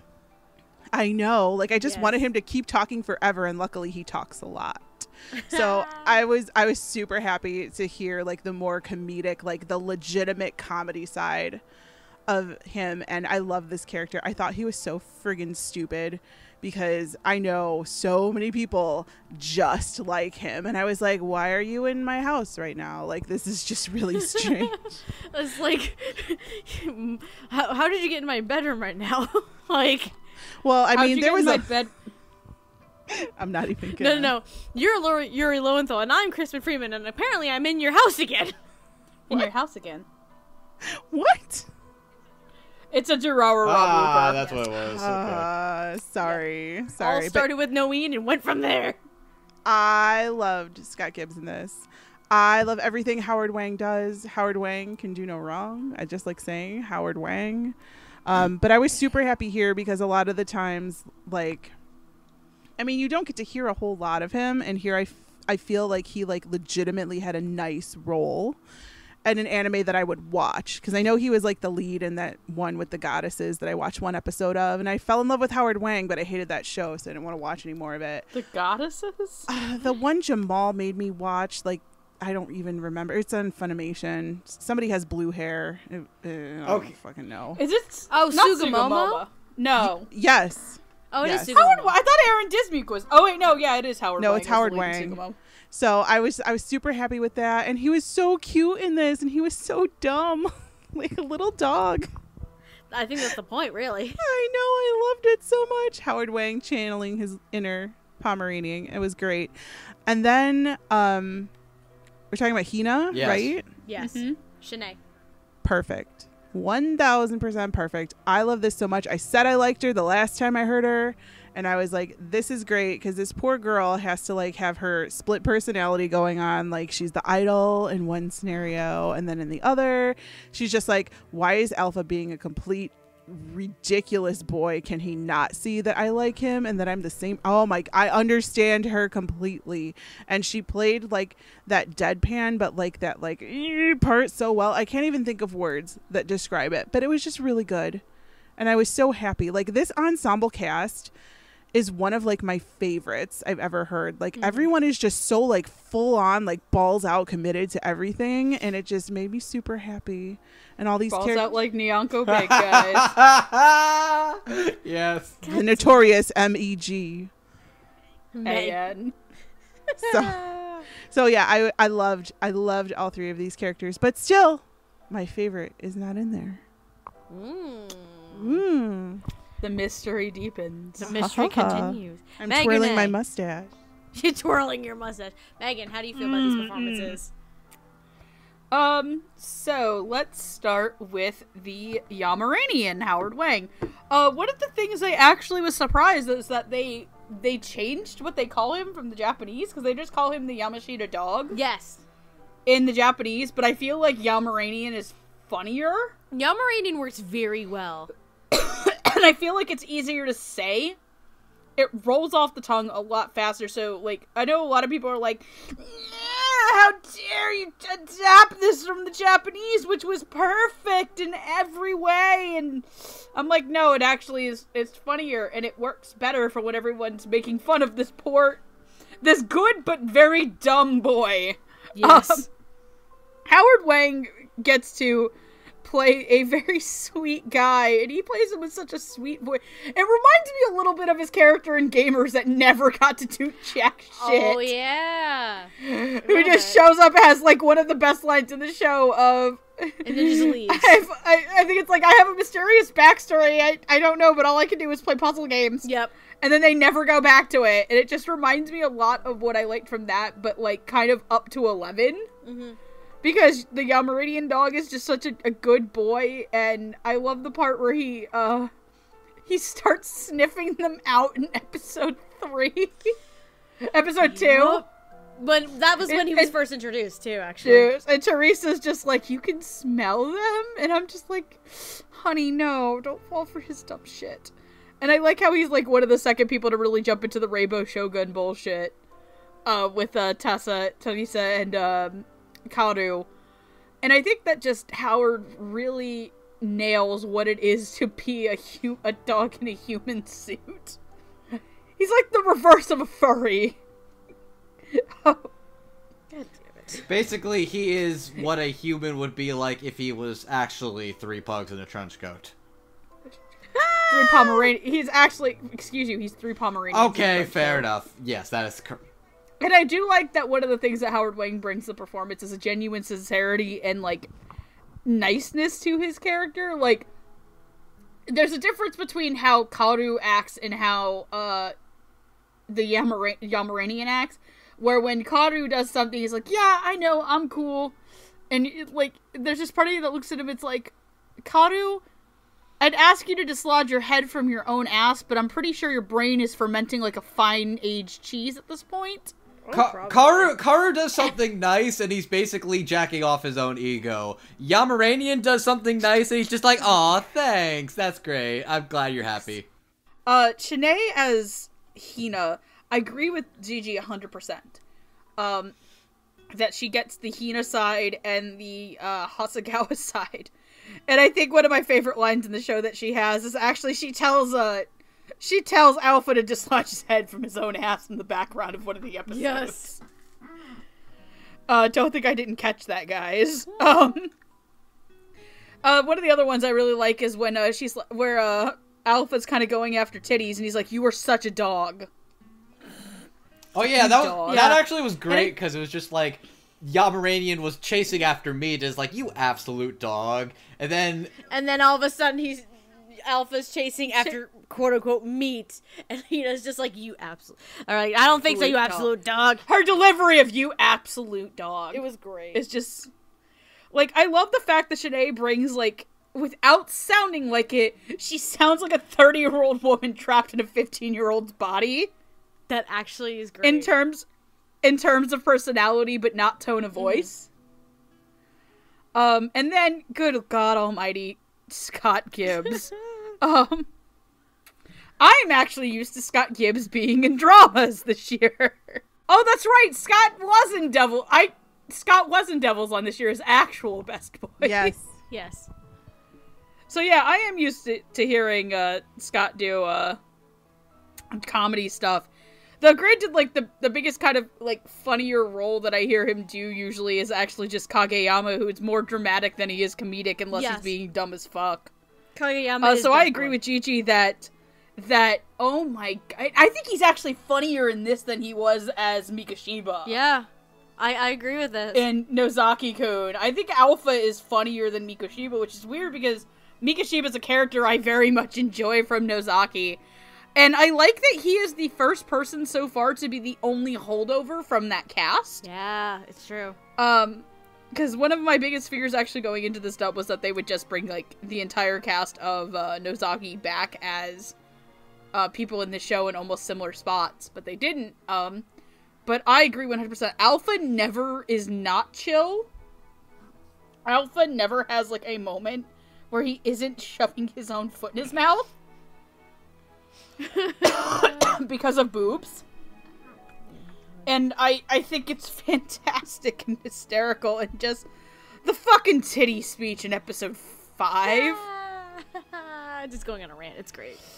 Where he's just like big old well it's- like just tig old biddies the slope of her fun bags we were born and pressed to our mother's bosoms when we were born it's only natural we give back to those life and he's just like so into it and it's great so i i gen- i genuinely like all three members of this part of the cast um so i'm gonna pass it off to probably No, Andrew. to me. Oh, I never did Andrew went. already go, No, or he's going last. Wait, why- why- He's going last. okay. oh never Because mind. I say so. This is my house, my rules. Again, I I just go with whatever order suits my fancy. Um, so I'm gonna go next. I am going to start with Howard Wang because Kentaro Yamashita is just fun and has such a hyper energy to him. Because let's face it, Yamaranian here is ha- has a lot comedically has a lot of dog like qualities to him, and the hyper and fun energy that a dog would typically have. That's what Yam- Yamashita has here, and Howard just brings that out very well, but not to a point where it gets overplayed and becomes cheesy and weird and dumb. It's just the right amount to make it work very well. Um, and he's just he has some fun dog like moments like we were bringing up him sniffing out the the guys in like episode 2 um his his desire for meat during that party and it's just he's just his difficulty with cats especially but other animals in general he has a hard time getting animals to like him. It's a lot of fun. He has so much energy. And of course I didn't expect Howard to be in a Sentai dub, but here we are. Surprise. Um, Shanae Moore, I also really have to agree with what Megan and Gigi said. It's a perfect blend with the two personas that she has to play between the Hina idol persona and the Hasegawa class rep, nerdy looking kind of girl. And between the two, I actually like Has- the Hasegawa personality a lot more than the Hina personality, but we really only see the Hina personality for a little bit in one episode, where um, where um, Alpha is going to this meet and greet, and um, They're, d- Thank you they're doing basically born! like a handshake event, which is a thing idols in Japan do Yeah. for reasons. so cute. It was adorable. And then the guys probably go home and do naughty things to their. I mean, they just shook her hand. I mean, what else are they gonna do with their own hand? Oh lord. Anyway, stick them up their butt. This is how boys think. I've. Okay. I. No. he's just like, I'm not gonna say anything. no. You're not. You're not. You're no. You're not involved in this now, sweetie. Okay. Single men, stick your fingers up your bums when you touch an idol. God damn. Okay. Okay. Okay. Mm, mm. Okay. Are you, You broke him. Andrew, sweetie? Are you happy to be here right now? When you I'll be wish back. upon, Go on. when you wish upon us, You just chased my boyfriend away. What did you fuck? Makes why? no difference. Who you are. Anything your heart desires will will come. come on you. God damn it. Okay, I know a lot of jokes. A, a lot of jokes. A lot of jokes have been said tonight, but please, if you're going to shake a important person idol's hand, please wash your fucking hands. I was insinuating that they were gonna jack it after. Please wash your face before your ass. Why am I even alive? oh my god. We're gonna change the title of this to Gigi Never Falls in Love, and this is why. Oh, oh my god. anyway, Well, son, what did you do tonight? Well, I learned that my friends are a bunch of assholes. Shanae Moore as um Hasegawa. While I do like what she did with the Hina personality, I really enjoy the Hasegawa side a lot more because she shows a lot of. She's very gentle yet very like responsible and can be rather mature.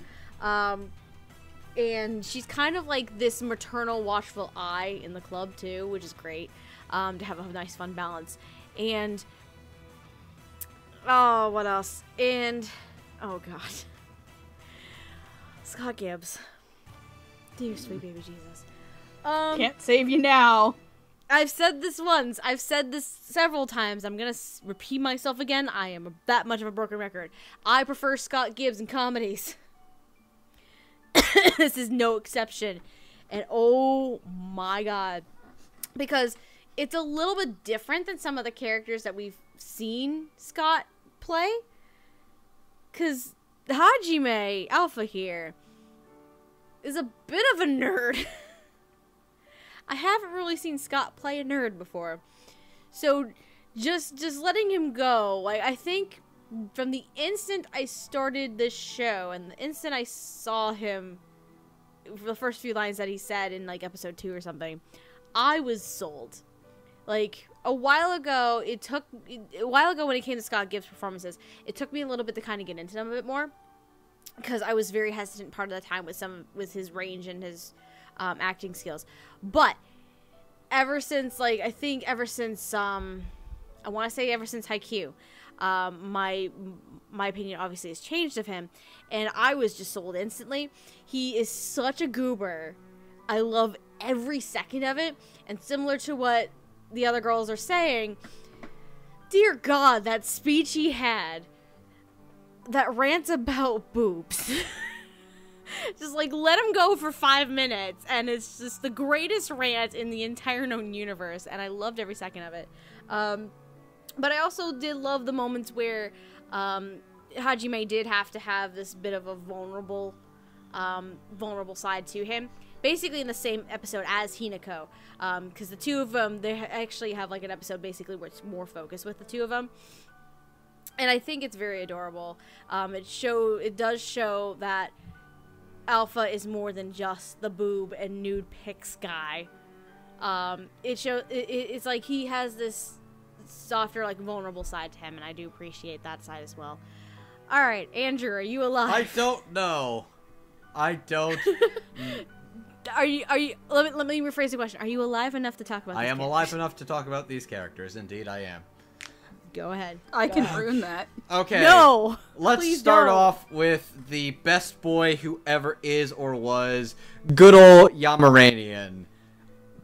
I've heard Howard Wang in a couple of things now, but this is probably like the softest and sweetest character I think I've ever actually heard him play. And it is just a delight where it's like everything's coming out of his mouth sounds like rainbows and lollipops, and he is just this giant little like puppy dog of energy and like the Yamaranian name is just very fitting. He's so much fun, and I love seeing him play off the characters who are either like a little more stupid or narcissistic, and he's just kind of like, hey guys, let's have fun. I love you guys. Hey. He feels like the one who would probably give the best hugs out of everybody there. He probably would, But- actually. That means he's probably a freak. Oh, he's probably a freaking bed.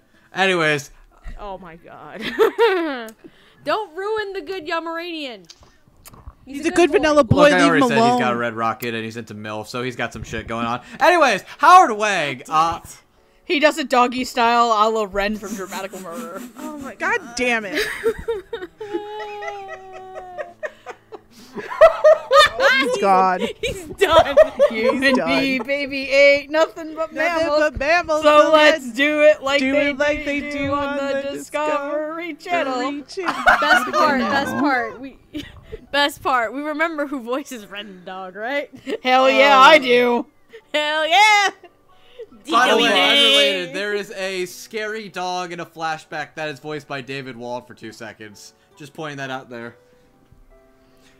Ah, I escaped. Oh, Where the fuck is Okay. Alpha so I can okay, eat him again? I, will get to the. Basically, I'll uh, wrap up Yamarane. I really like Howard Wang's voice. It's very soft and sweet, but he also has like this emotional maturity to him, where he kind of realizes like his crush is unrefited, but he's just happy just knowing that she's happy, and that's like heartbreaking. But you can understand his perspective of the matter, and he's a very good boy, and I wish him the best. And yeah, I really like Howard Wang's performance. Oh, and speaking of the dog, a thing that was not mentioned about Alf, Alpha and Hasegawa is that she sort of got a crush on him because they've been friends since childhoods. Because there was a scary dog in the park, voiced by David Wald, that he like protected her from as a kid, and that was like Yep. sort of what started that. It's like I heard the barks. I'm like, that's just fucking David Wald.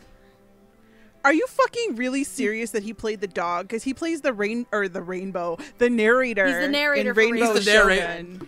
I'm pretty sure at one point I think I heard Austin Tindle in there. Uh, but he, he was also some. Probably. He was also Yeah. another French patron, I think. But yeah, I heard his voice. I'm like, is he just the dog? David, if you're listening, please tell me if you were the scary dog or not in that flashback.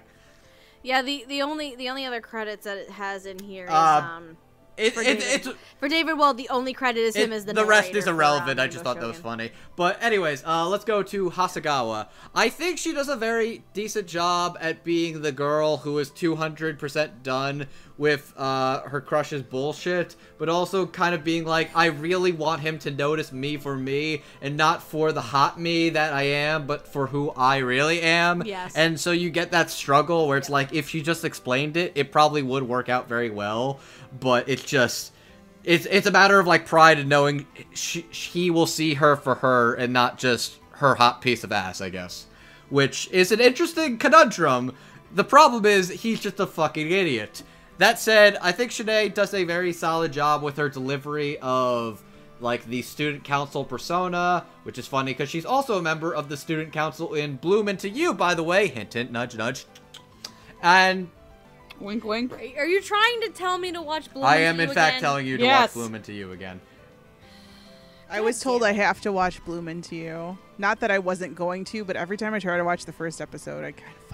Stick stick with it. It's a little slow, but it's very very worth it. Uh, anyways, uh, but I think she does a very solid job with that tone of voice. Now for the actual showstopper, fucking Scott Gibbs as motherfucking Alpha. Alpha. His nickname is Alpha. So, I'll talk. I could talk a little bit about him, but it's just Alpha's this extra as fuck dork shouting about tits, but is basically one huge virgin dumbass who doesn't know the first thing about how boobs work. That's who Alpha is as a character. And his delivery are so eccentric and over the top. I was almost afraid like he was just going to be obnoxious fan service character, but it's not like he's really just like a creep or any like does actual creepy things. He's just kind of an idiot who just never shuts up. And he says such wonderful things as when I say stars, I mean hot, luminous bodies. I can see them shining in the night sky, their globular clusters bringing to life a galactic bulge of the greatest elongations. Or, You know who Alpha you- reminds me of? Did you really write all that down? I Word for had Wouldn't to the write first? this down because it was either I was either going to talk about it when I'm complimenting Marissa Lenti's work or when I'm t- complimenting Alpha. I'm doing it now. Wow. Dude, Alpha kind of reminds me of Andrew. does. Oh. Does that What make does Steph that say Hasegawa? about me? Oh. That you're Hasegawa? Oh, why would you? We I all know I do, ki- I do kind of relate to Hasegawa Why to an would you do this? Please no. Because I've seen what you I've seen the lewd you I've post, seen the boy. lose you posted. Get off my back.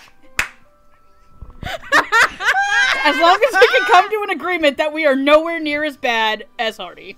You know what? We all got skeletons in our closet. Let's. We all just nod in silence and just say nice under our breaths and go about our merry. I didn't know you wanted to fuck Sans Undertale. Oh god. Megan. Like when he was just saying that speech, like all I could think Wow. about was, "Wow, I think Andrew has said that once or twice also- already." I'm gonna get my ass kicked in AP, Oh, ain't I? absolutely. Yes. Anyways, back to some more of the other funny things that he says and Marissa wrote. Her I'm gonna- gigantic bouncing tickle bitties. The soft cur. Okay, I, I have to say this just because it's like her gigantic bouncing tickle bitties. The soft curve of He's, Hina's bazooka bazongas. The way her fun bag starts from her collarbone to her chest. Mwah! Simply beautiful. Breasts give the peop the people a sense of security. We must return that love to sweater puppies on all women. How many times did it take you to write that entire? Oh, like uh, fucking Marissa posted them on Twitter, so it was actually a lot easier. I just kind of copied and posted. No, the part that kills me about the sweater puppies is fucking uh Teresa just going, "Yes, the puppies." Yes, and the I was, I puppies. was crying. Yes, that was great. Oh my Scott god. Gibbs, I I could. I cannot believe this character is fucking real. I cannot believe I like this character as much as I do. Also, can we talk about the fucking outfit he wears to the meet and greet? Oh my god. Oh my god! And then that he gets That arrested is like for it. actually After the fact. That is actually like the gayest fucking outfit you can fucking make. No, the best part is like what a day or two He's later. a maniac, maniac on No, the the best the best part is No. uh, and he's jacking off to Hina like he's never jacked before. God damn it! No, no, no. The best part is like what a day or two later when the, when He gets looking for arrested. No, no, no. When he's looking, when everybody's looking for Nyanko Big, they try to get Alpha and Hinako to help, but they're out clothes shopping because Yeah, because Alpha's he's a an fucking embarrassment dumbass. to I also love the fucking fact that uh Mitsuyoshi wears the fucking outfit to switch clothes with him.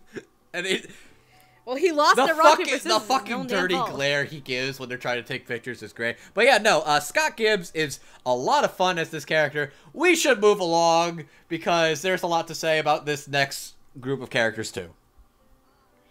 Oh, this next duo. We're, we're slowly making our way through while we are killing our, each other with laughter. Um, excuse me. So, our next two characters, we're going to be talking about basically the main, I would say the main, like, minor secondary. They are the here. wing Um, men and women. The there we go. Perfect. Better way of putting it. So we're gonna be talking about Kaoru Ijuin. Fuck, they call him Kaoru. Um, who is Tada's best friend. I did something awful. What did you do? Ah, you'll figure it out later. You'll figure it out after the end of the episode. Great. Um, so Kaoru is Tada's best friend. They've been friends since childhood. Um, and Kaoru also, well, Gigi's laughing her ass off. Um, Kaoru also loves himself part of most of the time. But he's a, he's a good friend. Um, and the other one is He's like, Alex- what's his nuts for? He's Ben Stiller's character from freaking Zoolander. Kind of yeah. I'd, I'd fuck me so hard. so hard. Oh lord. The other. What are you I- doing? What is this? A photo club for ants? No, I'm, uh, we're doing the Silence of the Lambs thing of Buffalo Bill right now. Oh my god. Wow. Okay. All right, and the other character we're going to talk about is Alexandra Magritte, who is I blanked for a second there. Shit. She is Teresa's friend and bodyguard. Um, who goes with Teresa to Japan on her study abroad trip, and she is very protective and just doesn't take shit from anyone, which is fantastic. Um, also She also pretty. looks like Maki from Love Live.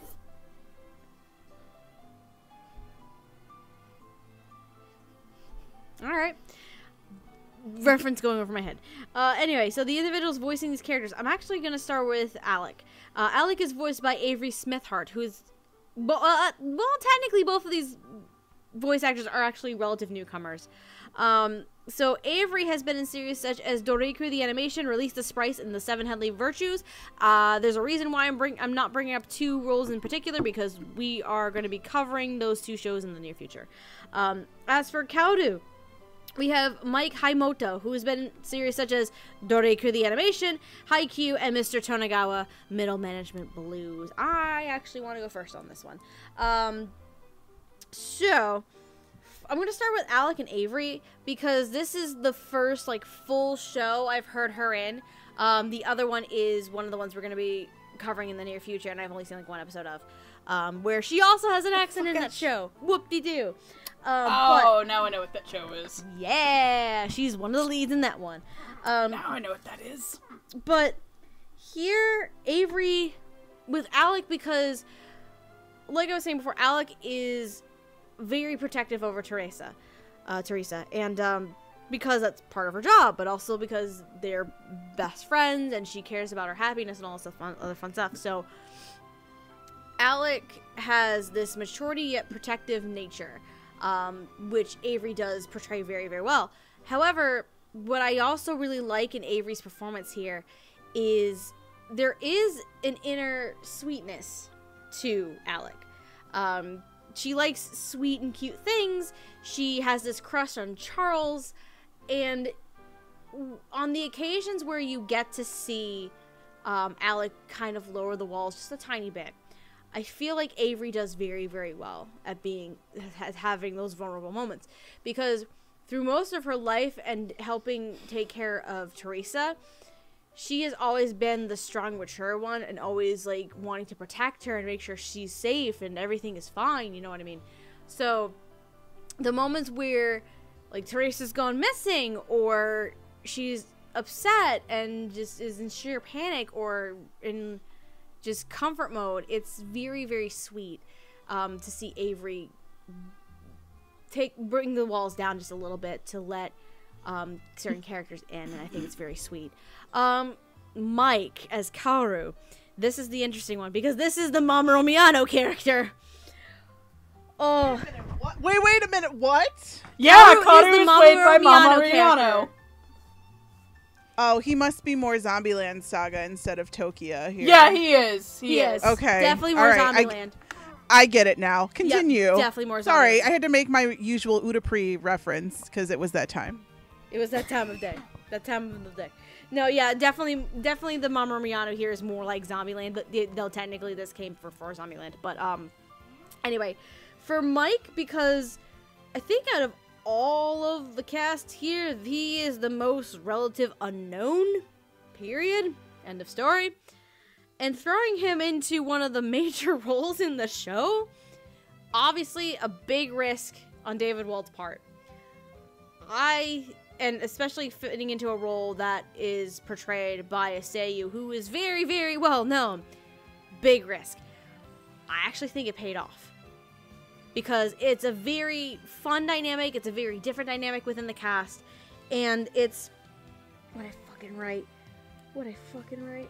He has he has because Kato also is the son of this restaurant owner as well. So he has kind of this posh, kind of rich kid, snarky, narcissistic attitude. However, he also has a lot of hyper energy um, and so much selflessness to him because he does a lot for his friends, especially Mitsuyoshi, and it just really shows that he's cares about his friends and he's concerned and he wants to make them happy. And I think with everything that Kaoru is, um, the hyperactivity, the slight narcissistic attitude at some points, the selflessness that he has, it makes for it makes Kaoru a bit more complex because this is one of those kinds of characters you could easily stereotype in a romantic comedy like this. So, one, I'm glad the show didn't even go that route. Two, I'm glad the dub in general didn't go that route. Three, I really like what Mike did with the character.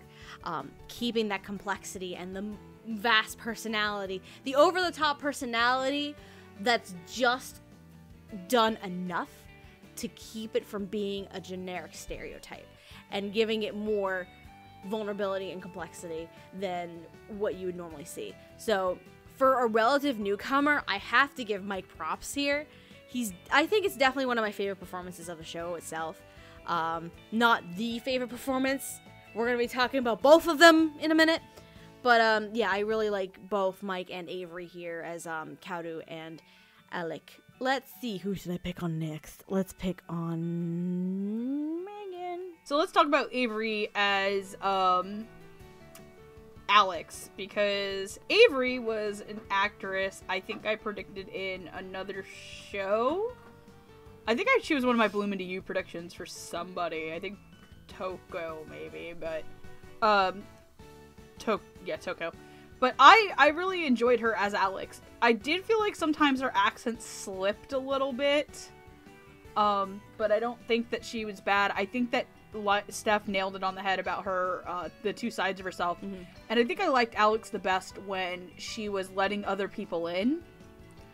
Um, when I think when they're uh, when uh, Tada and Teresa go to the Rainbow Shogun's little thing at the, the Sky Tree. And she's visiting the and she has that little moment with um she has that little moment with Kaoru. And you think that she might have been developing feelings for Kaoru but maybe not. And she eventually I think kind of does get together with um Charles who she's always had a crush on. Um I also like that she I believe she also did the little version of Alex um that her accent was actually thicker as a child than it was as a teenager which is a thing I like because I think as a teenager, when she started to learn another language and was in another country for a little while longer, I can understand why her accent would be a little less thick, or I think it should be more thick. I don't know. Maybe I'm getting it mixed up. Um, but I think that she brought this like sense of being like a tsundere, but not to the point where it was over the top, like for another show where they would have completely. I feel like another director and for another type of show they would have played up that aspect unfairly on Alex. And I don't think Avery or David's direction really pushed that up. I think that you you do have somebody who's protective but not malicious.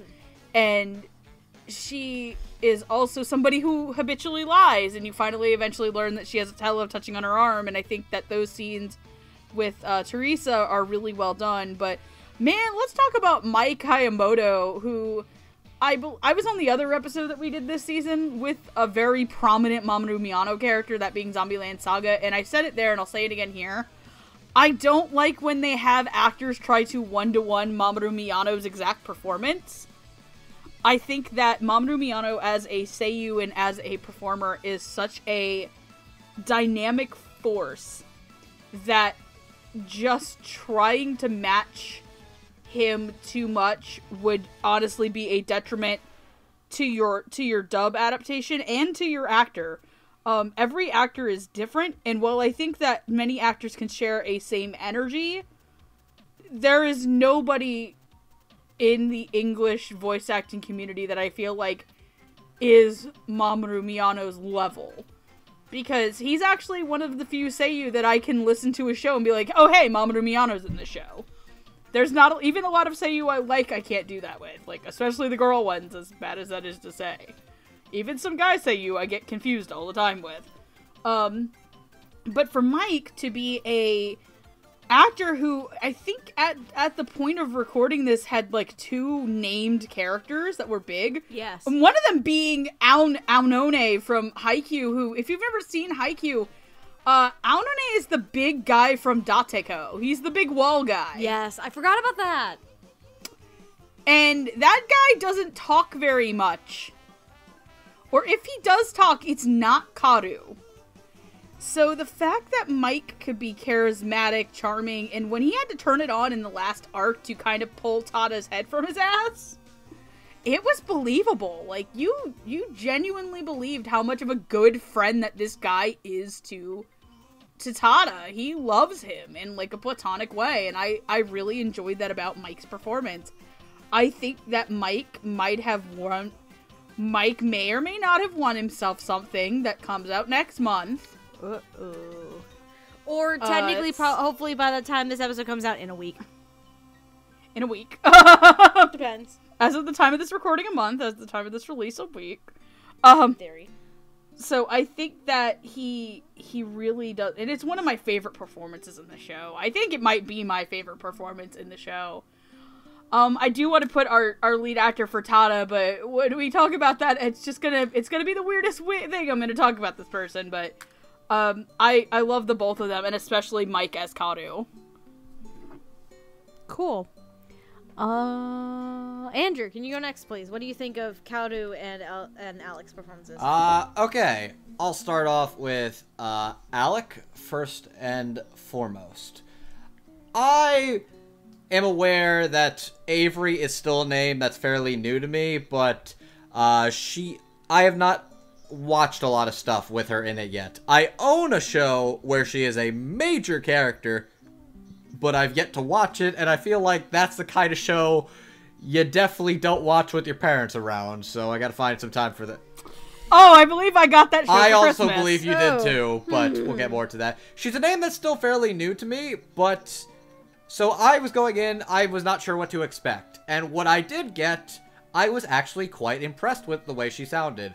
She's got this stern and serious badass accent, also with a little believable bit of snark and sass whenever she's dealing with Karu or maybe teasing some other people around her. I feel she actually sounds like pretty natural in regards to like having an accent as well. Like it's not always the most consistent, but she plays it a little softer than some of the other characters do. But I feel her her badass like cool ninja bodyguard persona as well as her shy meek girl with a crush on a very attractive Belgian Frenchman is really interesting. She shows a lot of emotion. Sh you see a lot of sides to her, and you really see her open up and change. And she's definitely a really interesting and fun character. I really love her interactions with the ensemble cast. I think she is a delightful person, and it's always fun to see her and Teresa just be sincere and real with each other or teasing each other. And it's just. I really was very impressed with Avery's performance as Alec. Now, for Karu. Mike Haimoto is like if Avery was a fairly new name, Mike is practically an unknown as far as this cast is concerned. But god damn it, he pulls off posh narcissist beautifully. Like he is so impressive in this role because every time he does anything for most of the show, he is being this extra, larger than life motherfucker who's trying to hit on girls and is basically going to start making out with pictures of himself. And he's trying to hit on Alec, but she's got. She's trying to kick his ass all the fucking time, and you see him get scared and turn into a meek little babe.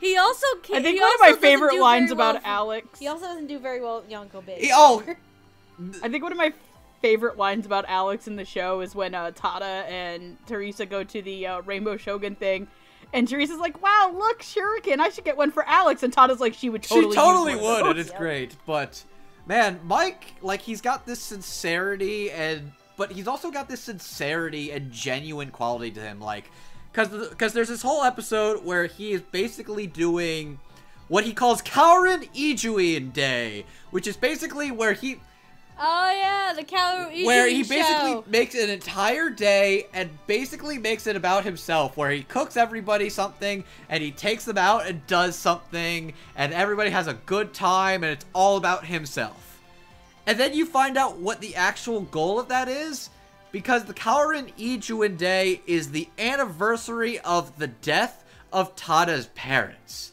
and he does Yep. that to try and make them feel better and happy. And that is the sweetest fucking thing in the world from a character who basically spends most of the show basically two seconds away down to fuck his own body pillow. And he.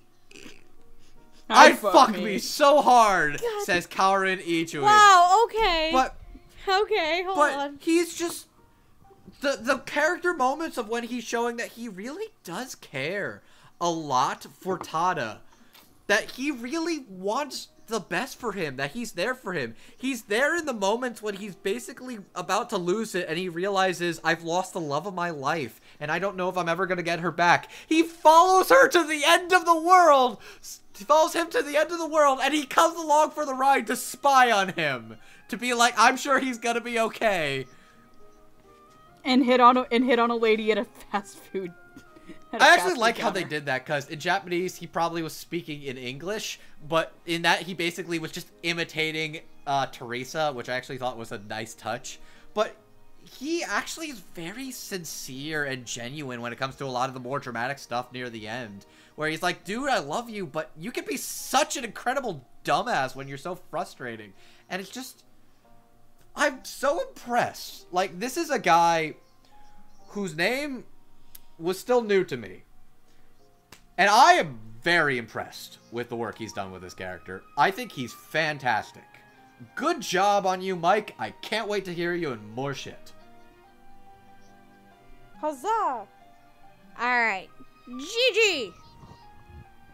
Should I stop tweeting the tea now in my savagery? Oh god. No, no. keep doing it. I'm not sorry, Andrew. It's what you get for coming to ladies' night. Oh god damn it. It's going down for real. All right, Cheech. Come on. now he sees it. Come on over. Come on, Come on over, over, baby. baby. I sent uh, Gigi. I sent to you what I sent to him. Hold on. I'll look at it in a minute. All right. Wait, so, hold on. Send it to me too. I'm curious now. Sending it to you on Twitter. Okay, cool. Okay, just because this is an audio podcast, let me explain. Megan sent me a fucking Sans Undertale body pillow. Is like, hey, I got you a new, I got you a new body pillow to bone, and I'm shaming you publicly because you deserve it. Can't shame what has no. I have no dignity. That's my secret, Cap. so I'm gonna keep this short and sweet, so I won't get murdered, or maybe I will get murdered because that's hot. So, uh, uh, Alec. Okay, this was like the one I was kind of on the fence on, also along with Yui, just because, as whoever said it before, um, the accent does flow in and out. And there are some parts where the accent is super thick and like T H I C C, and I couldn't understand what she was saying. But I also had my volume down really low, so it might be that I don't really know. But uh, yeah, I liked it a lot. I really did. Like, she's not my best girl. She's she's still a coming, but and I'm surprised because I really thought Alec is like the type to be my best girl, but eh. But I did like the performance a lot. Just those two, those two little things.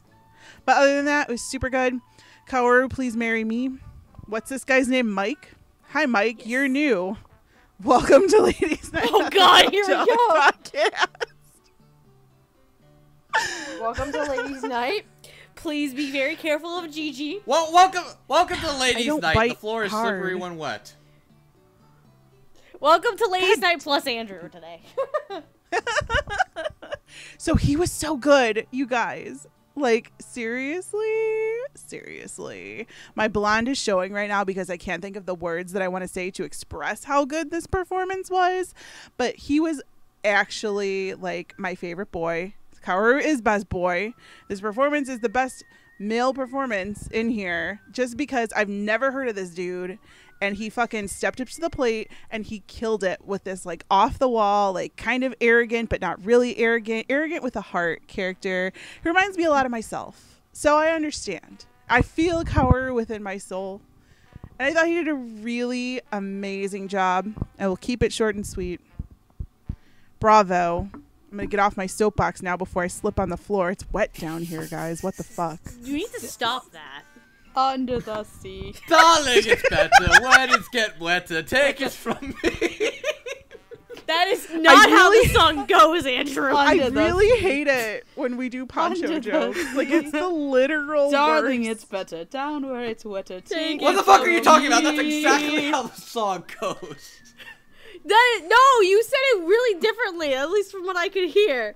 God damn it. I hate the Little Mermaid. There's too many fucking fish in it. Can we please go to the best character Little in Mermaid's the a- fucking show? Jalapeno! it's Mikasa and Tada! That live action remake of Little. Mitsuyoshi. That's really good. Okay, before we continue, did... Megan! Megan! Megan, stop! oh my god. That was actually really good. Jesus Christ, but no. That like puts it up there with my Notorious B.I.G. cat song.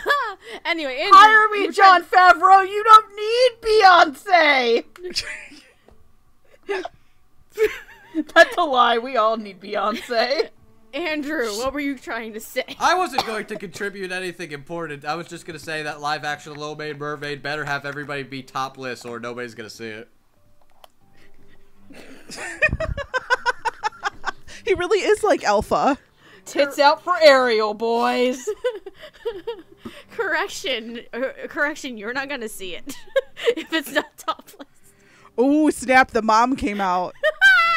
no, that's not even where I was going with this. But The okay. milf is happening No! right now, friend. You stop a picture. that right now, Missy. Uh, What are you know gonna do Andrew's about going it? up to Boston for some milk and cookies. Oh! I think I woke up my dog. Oh, I hope they're fresh baked. wow. Straight from Steph's oven to Andrew's doorstep. Fucking quit. Gigi, I can't high five you, but thank you for going on them double Bam. team with me. Bam! I can always double team with you, Megunay. Well, well, well. babe, we knew something like this was gonna fucking happen. Y'all ate it. Shout out to you, Jamal. We're gonna pour one out for your milk and cookies. You two ain't even worth the Eiffel Tower. Oh! Ouch! Wow. Ouch. That Hey, actually hurt. You told me I got. You told me I got Tapioca. one. So after more technical difficulties, aka Burp, burp, burp, burp. aka just dying of laughter. Uh, we're down to one more set of characters. I believe we are ready to talk about our main, our main duo, our main romantic interests of the show. Uh, yes, yes, Yes, we are. Mm-hmm. Beautiful, beautiful. So we are going to talk about autocorrect. Why'd you? Oh my god. So apparently, autocorrect thinks I'm talking about Mitsuyoshi Tara instead of Mitsuyoshi Tada. Autocorrect, no. So Mitsuyoshi Tada and Teresa Wagner are our two leads, our wonderful star-crossed romantic couple lovers. however One is one is a Um, stoic photographer who's kind of still getting over the fact that his parents are are dead, and the other is basically a Western weeaboo who is basically all puppies and rainbows, and I love her very much. who is who's- also a princess. I literally am not gonna lie that in the very first episode when uh she says that like what was it? It's like this is the a thing that the, the rainbow shogun comes Oh, out you of. must be pulling upon my leg. Egg. Tada's face in that scene goes it just goes to straight up fucking white people. it's true. I say this as fucking white people. It's, It's very pretty- true, which is the most unfortunate it's pretty part. accurate. um. So anyway, uh, voicing our two lead characters as Mitsuyoshi Tada, we have Josh Grelle, who has been in series such as The Ancient Magus Bride, Black Clover, and Genocidal Organ. And as for Teresa Wagner, we have Miss Sarah Wiedenheft, who has been in series, uh, series such as Blood Blockade Battlefront, Interviews with Monster Girls, and The Morose Mononokean. As far as I am aware of, this would technically be the first Sentai dub she's done. Cur- currently, Technically. Um, so let's start off with I'm just gonna pick a random eeny meeny miny mo catch tiger by the toe if he holds let me go. My mama told me to pick the very best one and that is why oh Megan. Okay, I guess we're gonna go first. So I'll start with uh, Tada, aka the guy who falls in love with a weeb. Um, a Look very- here, a- Teresa is an yes. A fate, adorable a fate worse than death, love falling for a weeaboo. I mean, Get out. you would know.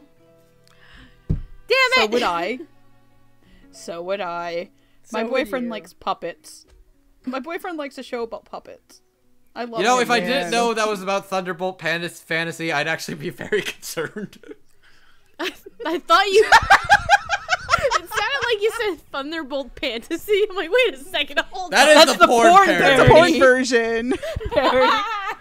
I was gonna say, what's wrong with liking puppets? I mean, the Muppets are puppets. You wouldn't disgrace Kermit like that, you asshole. Kermit the Kermit the Frog here is an American Frog icon. Is an American icon, and you will not slander his name. I need you to com- commit that to memory. God. Kermit the Get Frog out. fucks. I want you to know that. God, no, Yeah, I we're know, he Not having, piggy. You're not starting this debate Hey, again. Andrew. What? Hey, Andrew. Remember? Chat. How in the fresh hell do you have sex I mean, you a literally you stick the hand up there. Are you kidding haven't me you right now? used the- I know. you just have to commit to it. literally just Why? Why? There's, there's a, okay. Stephanie, hold me. There was a conversation between the Grimgar group where someone, I guess somehow Chet brought like something about puppet sex came up, and Chet just goes, "How in the fresh hell do you have sex with a puppet?" And Andrew explained it, and without missing a beat, I just put in the chat, "Yeah, you just have to commit to it." God damn it. Anyway, Megan. Speaking of committing to things, I really enjoy Josh Grelle as Tada. And, but it's so weird that I've watched Josh Grelle in so many like romantic comedies. I was like, oh hey, this is just Josh Grelle in this show, which is still really good. But I don't know what I was expecting, or if I was expecting more. I really enjoyed it. I would still say that he's probably my second favorite performance, maybe third behind uh, Kaoru and Howard Wang as Yamashita. But and he's still really like all the guys in the show are just on their game, and it's kind of terrifying. Which is because I feel like in romantic comedy shows you don't really get a lot of really good guy performances, or like having all the guy performances be really solid. Mostly because I think these days a lot of romantic comedies are harems yeah. or shit or shitty isekai shows. kind of true, unfortunately. Except for apparently, uh, at least the script for How Not to Summon a Demon Lord made me laugh my ass off out of context when Andrew was posting Okay, shit that, from it. that that script I Um, cannot believe some of the shit that came out of that script, but this that's not about What was what was one of the like? There's one's like something exploded by the power of not no, today. Nope, the power of Um, note divided by a nope. Something like that. Move.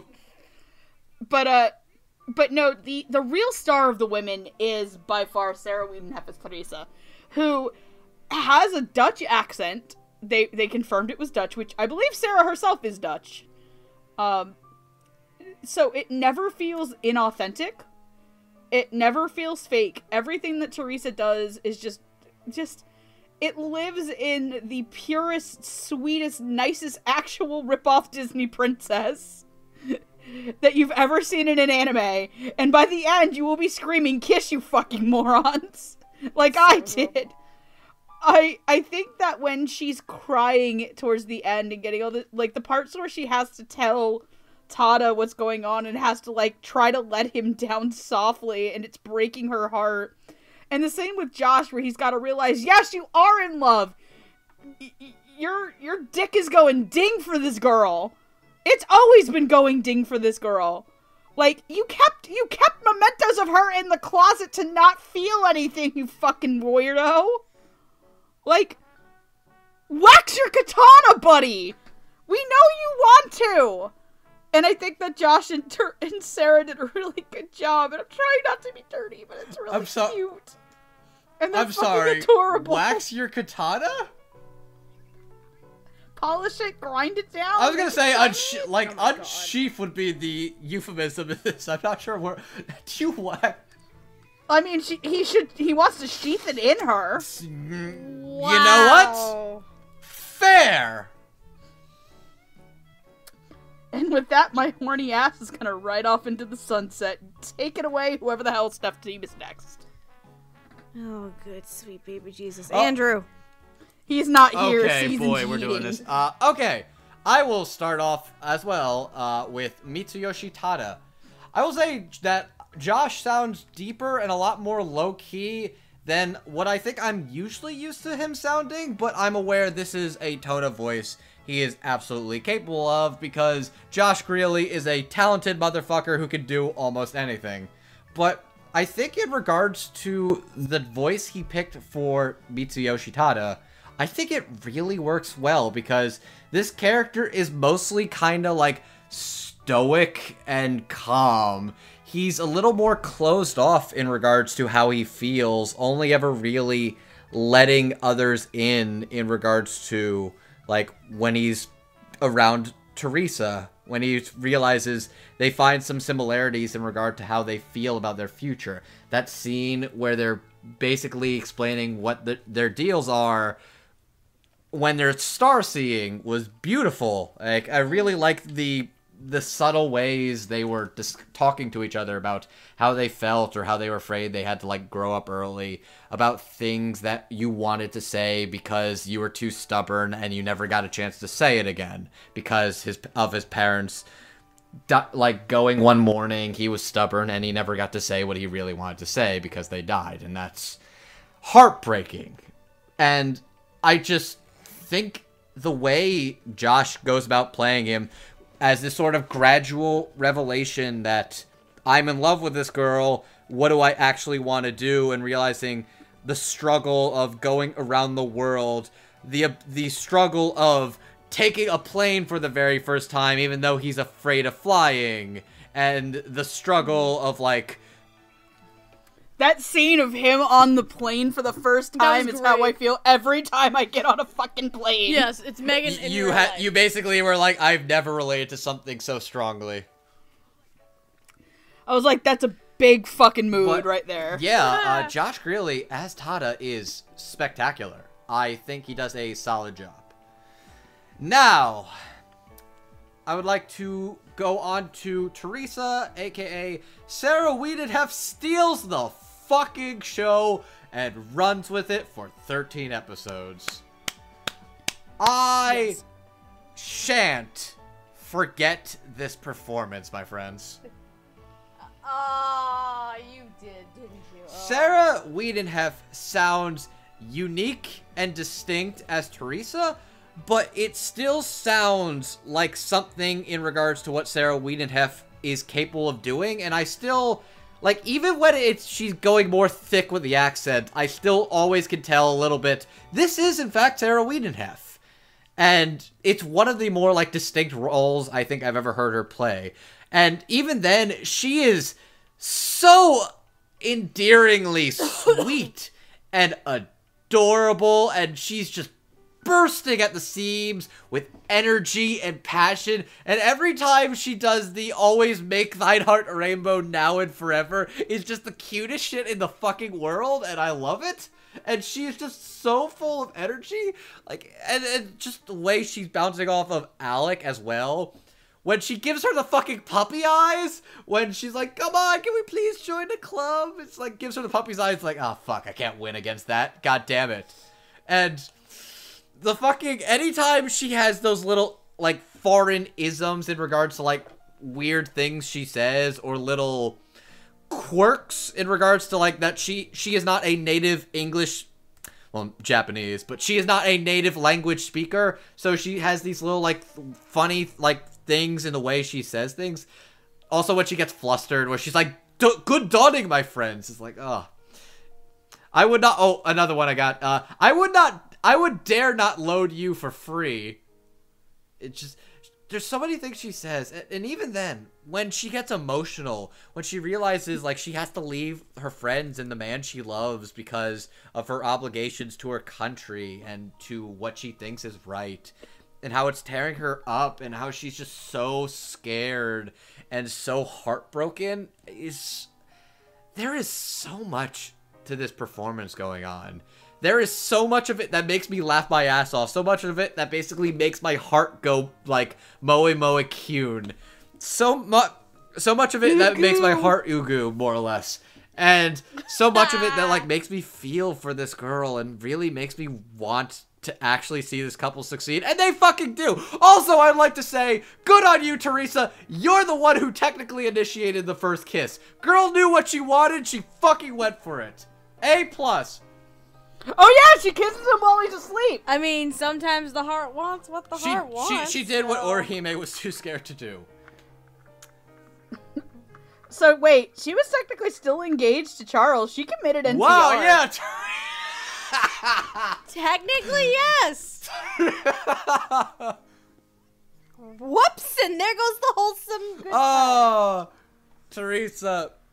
Teresa's probably one of those girls who like, I'm actually a dirty girl. I want to hold hands and cuddle and shit. Like, you fucking dirty slut. You want to hold hands. How dare you? Oh, okay. I'm sorry. I had a thing. Um. Also, I really fucking like this show, and this show is so goddamn sweet. And I can't fucking take Tada and Teresa because like for real. Like as the only bitter single person on this fucking podcast right now like just the whole thing was like so fucking ass pure. Like the voices both of them like no no shit. When josh grelle when sexy josh grelle who we cannot forget played a vampire car. I'm sorry. Beep, I'm sorry i'm sorry. A what Diabolik okay, Lovers. He plays okay. a character named Don't worry, Su- there was a, there was a That's crossover I with the needed to movie. That's all I turned needed. into a I car. just needed to hear the word diabolik lovers, and I'm like, okay, I'm not even gonna ask. Yeah, character in Diabolik Lovers. His name is Subaru. Okay, that make okay. Now I get it. Now it makes sense. Moving on. N- now you get it now you get it so like seriously when he cried i was like bawling and i was just like this is not how it should be. And like at this point in the anime, I literally had no idea the way that it was gonna go. And then they did that fake out fucking ending where you're like, are they gonna be together? Are they not gonna be together? And I didn't want Charles to get hurt either because Charles is a good fucking prince. And Teresa just didn't know what to do. And oh my god, okay, so everything they did was fucking perfect. Teresa, like Sarah Wiedenheft has such a hard role to play because not only does she have a fucking accent, she's the goddamn protagonist of this show and she has to be understood and she has to be heard and she has to be sweet and innocent and a little naive but a little not so naive because she clearly knows what she's doing at least in some points she knows she loves Tada. She knows she has to be the queen. Like all of that conviction has to come through so subtly that it just oh my god, it blew my mind. And like this was my favorite performance in the show. And you know like you guys know like Nice. I I couldn't like she was so perfect here and in a show full of boys to me to give top prize to like a girl That is like that says something praise. like no, no, no. Correction. To a girl with an accent. yes exactly You know what? I could I I can't even ruin this moment. Gigi, you get yourself that clam chowder. Um, God damn it. I was bisexual in the other episode thanks you missed that one damn it. I know. Next time, next time. But she was like completely perfect. This whole love story that they had to portray like through their voices and the fact that Tada barely talks. So when Josh Greeley speaks, everything has to be convincing and he had this cool like aloof sort of tone to it, not like aloof like cower aloof, but like just I don't really talk. This is what's happening. I run a coffee shop, blah, blah, blah. My name is Tada. And the whole thing is he never falls in love. So when he does, you have to feel it. Like, you have to feel it through the voice. And I did. And that is like such good acting and good direction. And I just, um, I can't even say anything else about it. I'm having a really emotional time right now. So I love I'm gonna you. drop my I'm gonna drop my mic. Oh, I love you, JJ. she dropped the mic, Right. actually. No, that was That me was dropping my Megan. mouth. I was helping her out. Oh damn it! I didn't make the joke I was gonna make. Fuck. Ah, do you want to make? Ah. Can I do it anyway? If you want to make the joke, Yes. fine. This entire show is about Tessa thinking that she likes Eclair, but in likes cream filled eclairs. But at the end of the day, she's straight up going for that spring roll. That was really good. What the fuck? Hold on, was that you? Thank you, Andrew. Wait, wait, no, no, no, no. Andrew, what? I told him that joke earlier, and I asked him to do that. It's, that's that's what that's what Sweetie, you call the long con. Sweetie, Yup. why? Oh, that was so good. Sweetie, why? Why you do this Please to play me? the horn again. Can you do it one more time? No, no, no. Yes, No, do it no, again. Do it one more time. No, Please. no.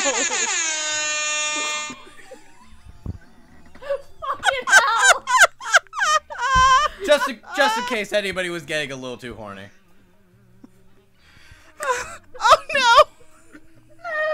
No! All right, that's it. You are not visiting me for New Year's. You're staying. Too late. Oh! Too late. No, I am not picking your ass up from the airport. You don't even know where I live. You are just gonna stay there. Cock. I can give blocked. you her address. No, you will not. I will lock his ass outside. He will not get in. That's it. Steph, you're gonna take one look at that face and be like, I can't hate you, No. and bring him inside. I will and get. I will give you like a little puppy eyes, lost and you know you will. no, you will not. No, you will not. If I don't actually Okay, see you. Okay, so. Also, one thing, uh, Gigi, G- Now I'm expecting Andrew to stand outside Steph's apartment with a boombox playing the Tada opening. Oh my God, Okay, legit question, Gigi, are you done right now? Okay. I, yeah, so there's one thing. There's no real place to talk about this. I I know you're gonna go in a second, Steph. There's just there's no real other place to talk about this. Can we talk about the fact that one of the regular customers at the Tada t- coffee shop is literally the character Golgo 13? Golgo So 13. 13. And the reason I want to bring this up is Megan, And that- if you want to talk about it, go. You can.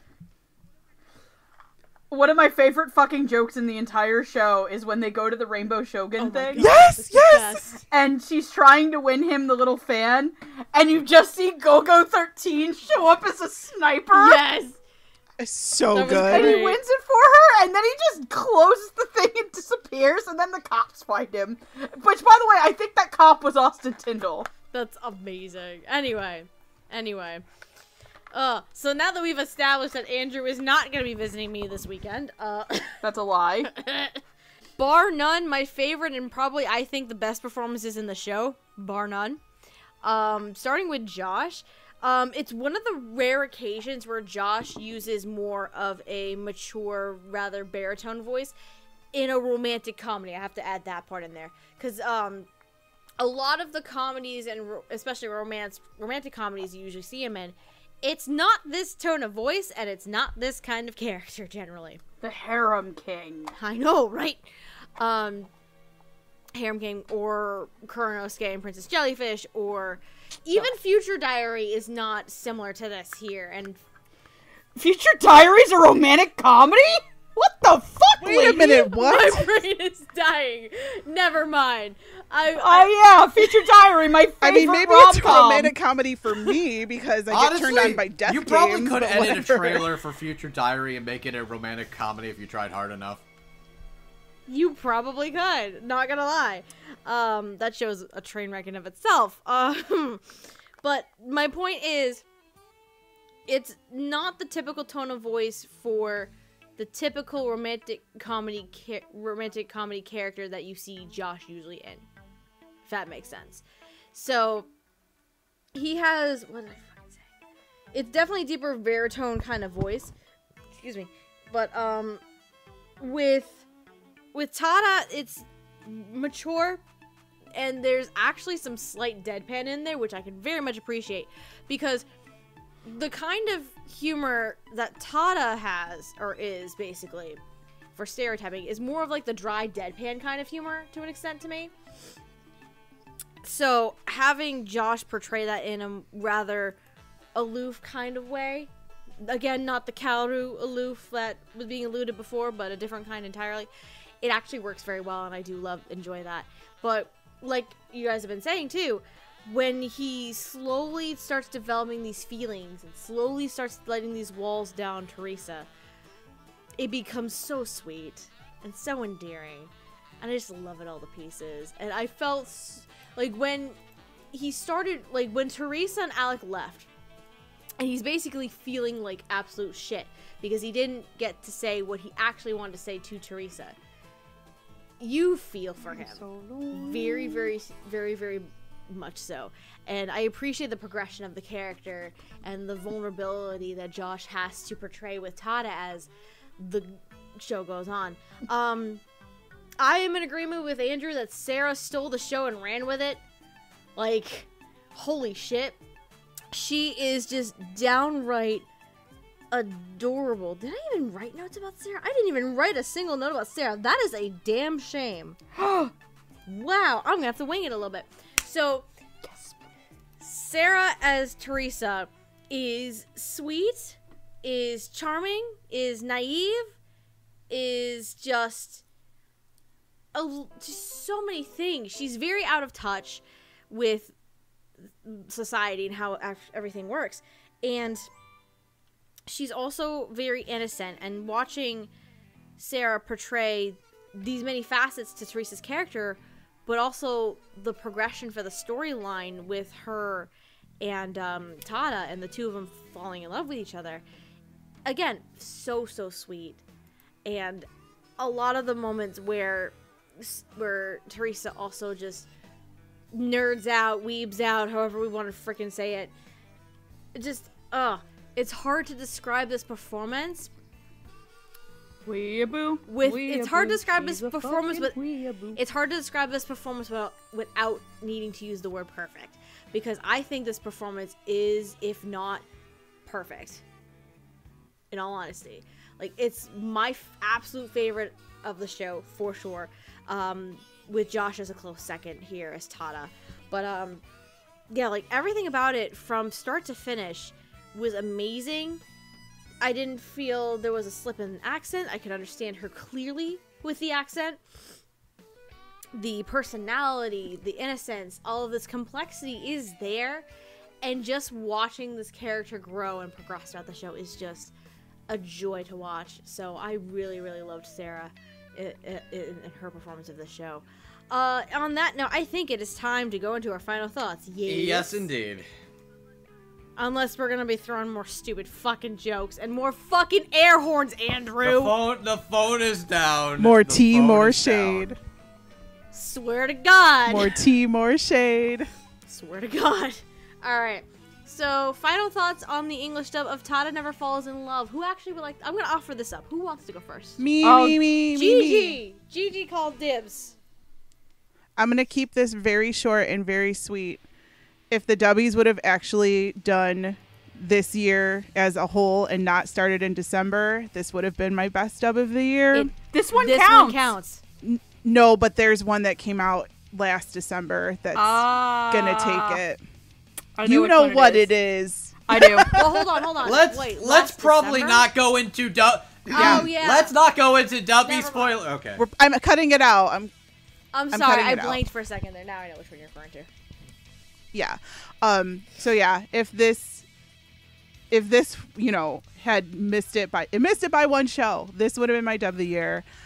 I love it so much, and it really helps that this anime is super sweet. And you guys know that like it takes a lot for me to like be super emotional about shit that's not full of trash. And this is this is not trash. It is a very good, it's a very sweet anime. People have said that it's cliched a little bit, but you know what? I think with like the little twist at the ending and the stuff that's going on in there, like I never once was bored. And I never once thought it was cliched. Other than a couple of the lines from a couple of performers, I loved every single part of this, and like it's fun to go in and find the little hidden characters who, um, who are in there. Like Alejandro Saab is on the train. I had to mention him because you know I haven't. Oh all yeah, that was him. Um, on the train in the light novel, like the, he's in Oh, there somewhere. So like, you can kind of tell the Uh, little. Amber Lee um, Cotters is baby Kaoru, the little- who's scared, who's scared Yes. of kappas. Also, something we forgot. He's very terrified of kappas. Oh yeah, for yeah. some weird reason. Like I you can mean- tell you can tell the little inside jokes in this and you know it, To it be felt like fair, there was Papa a will steal your soul at your butt. you can tell that there was a lot of love and care that was put into this and from the performances from the directing from the writing i don't know i just really liked it maybe i'm super sappy right now because it's fucking still christmas and i hate christmas but we all know that i wish my life were like a hallmark fucking movie so this is about as close to a hallmark movie as i could get Good in anime Hallmark form movie or bad Hallmark movie? Um, like can like Candace Cameron Bure Hallmark movie, not like Melissa. I'm Joan gonna Hart nod and Hallmark pretend I understand what that means, but say good for you. I'm gonna. you know who would yeah, our understand fucking what that friend means? Gotch, who spent the entire month basically Gotch. watching a different Hallmark movie every day and giving reviews. Oh my Christ. god! Why? My favorite one because God, if you're listening to it. this, Oh you're a very good boy, and I'm giving you all my love and kisses. Okay. I give you 10 out of 10 summoned bears. Oh my god. Anyway, Matchmaker Santa, he summons a bear. God damn it! I love this an awful lot, and I'm keeping it short. And now I'm gonna go cry some more. Oh Hooray! God. I guess wants- I guess I'll go. Who wants to go next? I'll go. Alright. Uh, I was like I said, I, I was with Steph at the beginning of this year where I felt like this should have had a dubcast from the very beginning. Um, this show, a lot of people are like, "Oh, Tada's really boring and it it's cliche and it's just not as good as Nozaki." And I'm like, I didn't want it to be Nozaki again.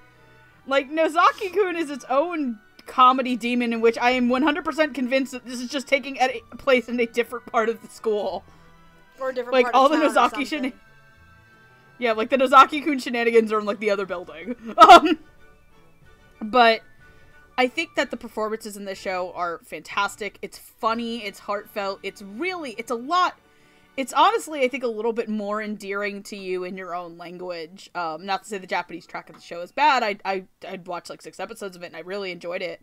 Um, the one thing I would like to say is I'm very, very happy that the guy who actually plays Alpha in the Japanese is feeling better. All right. Um, he actually had to s- stop. He had to actually stop being oh Alpha. yeah, that was because he was so sick. that was I forgot about Yuichiro. Umehara. Oh, or uh, he was all. Yep, that was uh. He's also Goro in Darling in the Franxx in Japanese, and he also had to step away from doing. Wasn't that he also somebody in a- Legend of the Galactic Heroes? He was Kircheis. Oh wow. Okay. Yep, that guy was. He was doing all of this in one season, and he got like I think like.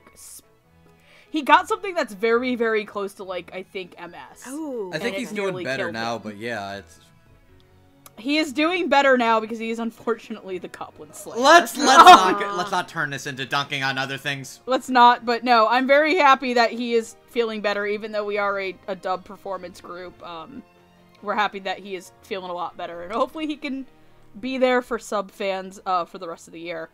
Uh, but I, I genuinely liked a lot of the cast. I was, like I said before, I'm very happy that this was not a rehash of the Nozaki-kun cast. Um, to me, I think that as much as I, I love the Nozaki-kun dub, Nozaki-kun for a very long time still stands as one of the better, sen- one of the best dubs Sentai has ever done.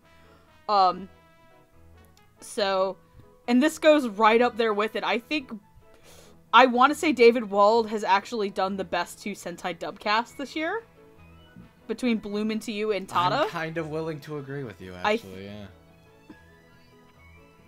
I a uh, home video wise, I think the overall best Sentai dub of the year is still on. We'll home get to that. it's We'll get to that. Very, very cool. We'll get to that one sometime next year. Uh, but overall, I really loved it. I think you should check out the show, especially if you like sweet romantic comedies. Uh, and always remember to have the rainbow in your heart, and that the color of the rainbow is rainbow. Damn it! Speaking of sweet, sweetie, did you want to go next? Or you want me to Uh, go next? I'll I'll go next. Yeah. Um, okay. Let That was a really cute finish. That was- transition. You're welcome. That was cute. Yes. Uh, thank you. You're welcome. Uh, diabetes. Shut up. Yes, it's weird. It's weird doing this. Uh, anyways, uh, Yes, we are heterosexuals, Megan. All right, don't judge. I wasn't even gonna. Oh, you're talking about Megan. Okay. Um. uh, I'm talking about Megan. I'm not talking about you. I'm half, all right. Let I'm me half do the thing. heterosexual. Do the thing. What are your final final thoughts? thoughts. Uh, this was a show I was oh, I was pretty interested in because I like Doga Kobo and I like uh, a lot of the crew attached because it was basically like Nozaki Kun and New Game people attached, and I like both of those things.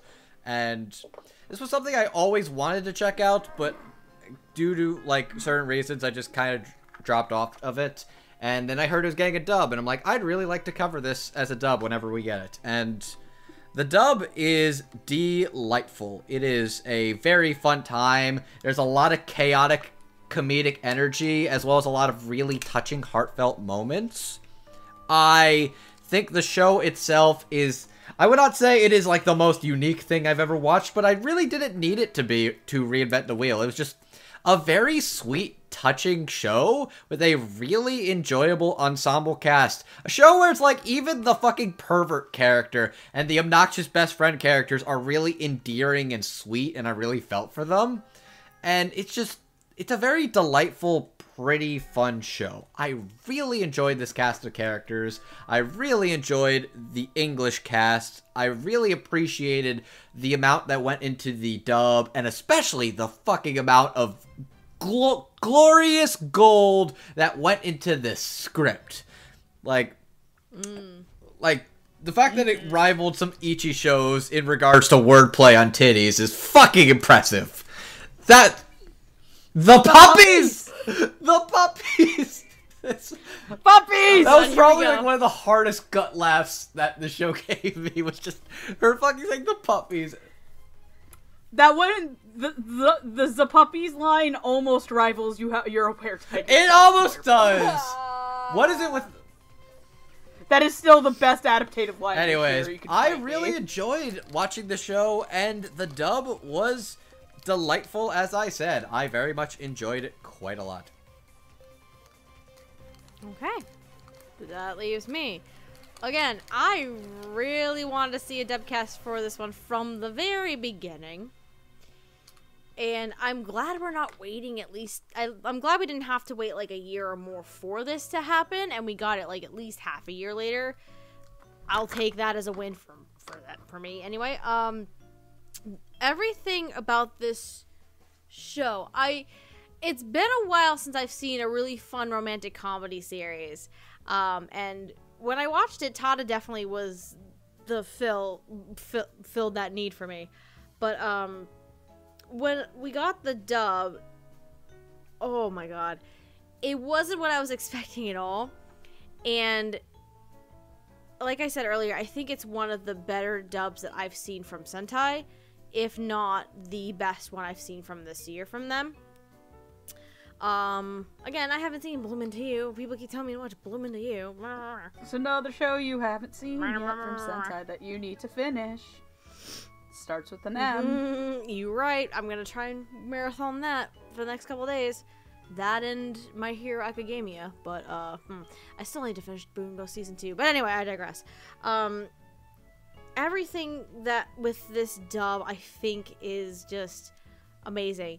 From the direction to the casting to performances to the script, including all the fun little in jokes and puns that you can name, they go in there, and the diversity of the cast and the risks that were taken in this show, especially casting relative newcomers or complete unknowns, really, in some of the major roles. It's a risk, and I think it really paid off.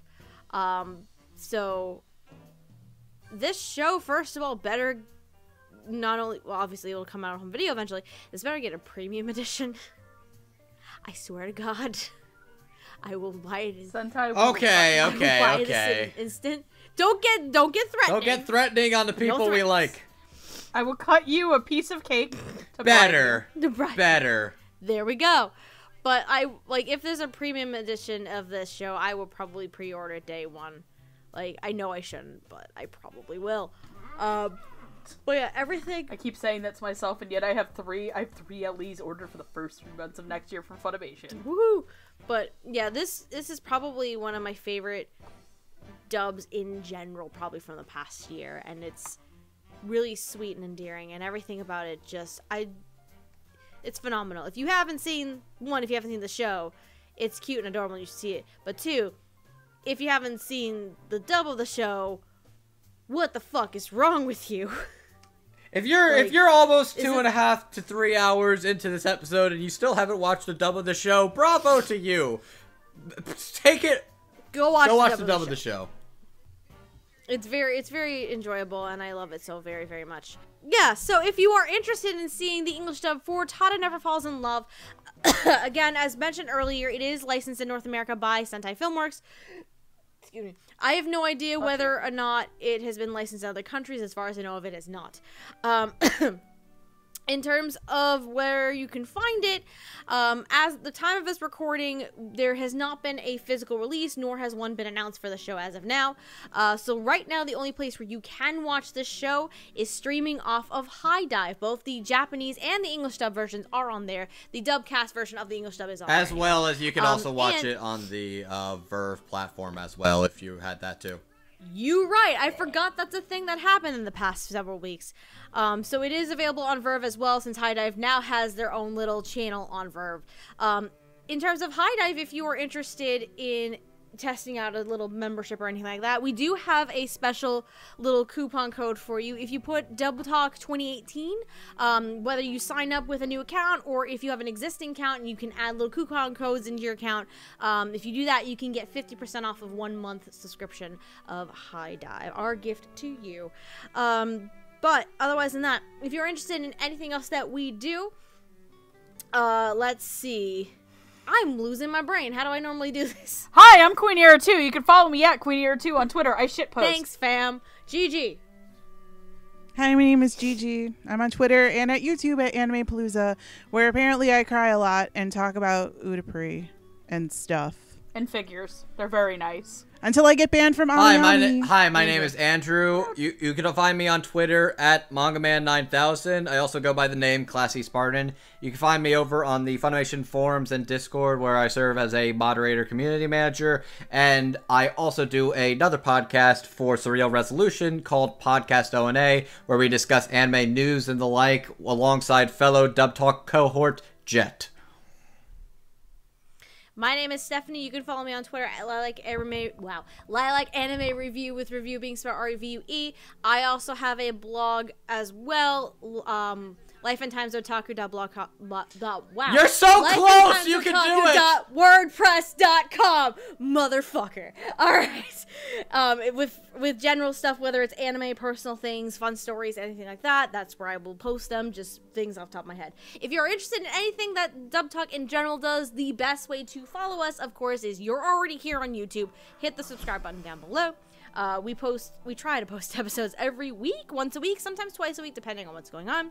Uh, you can also follow us on various social media platforms uh, Twitter, Instagram, Tumblr, and Twitch, all at Dub Talk Podcast. And hey, if you are interested in supporting us and what we do here at the show, um, we do have a coffee or Ko-Fi account.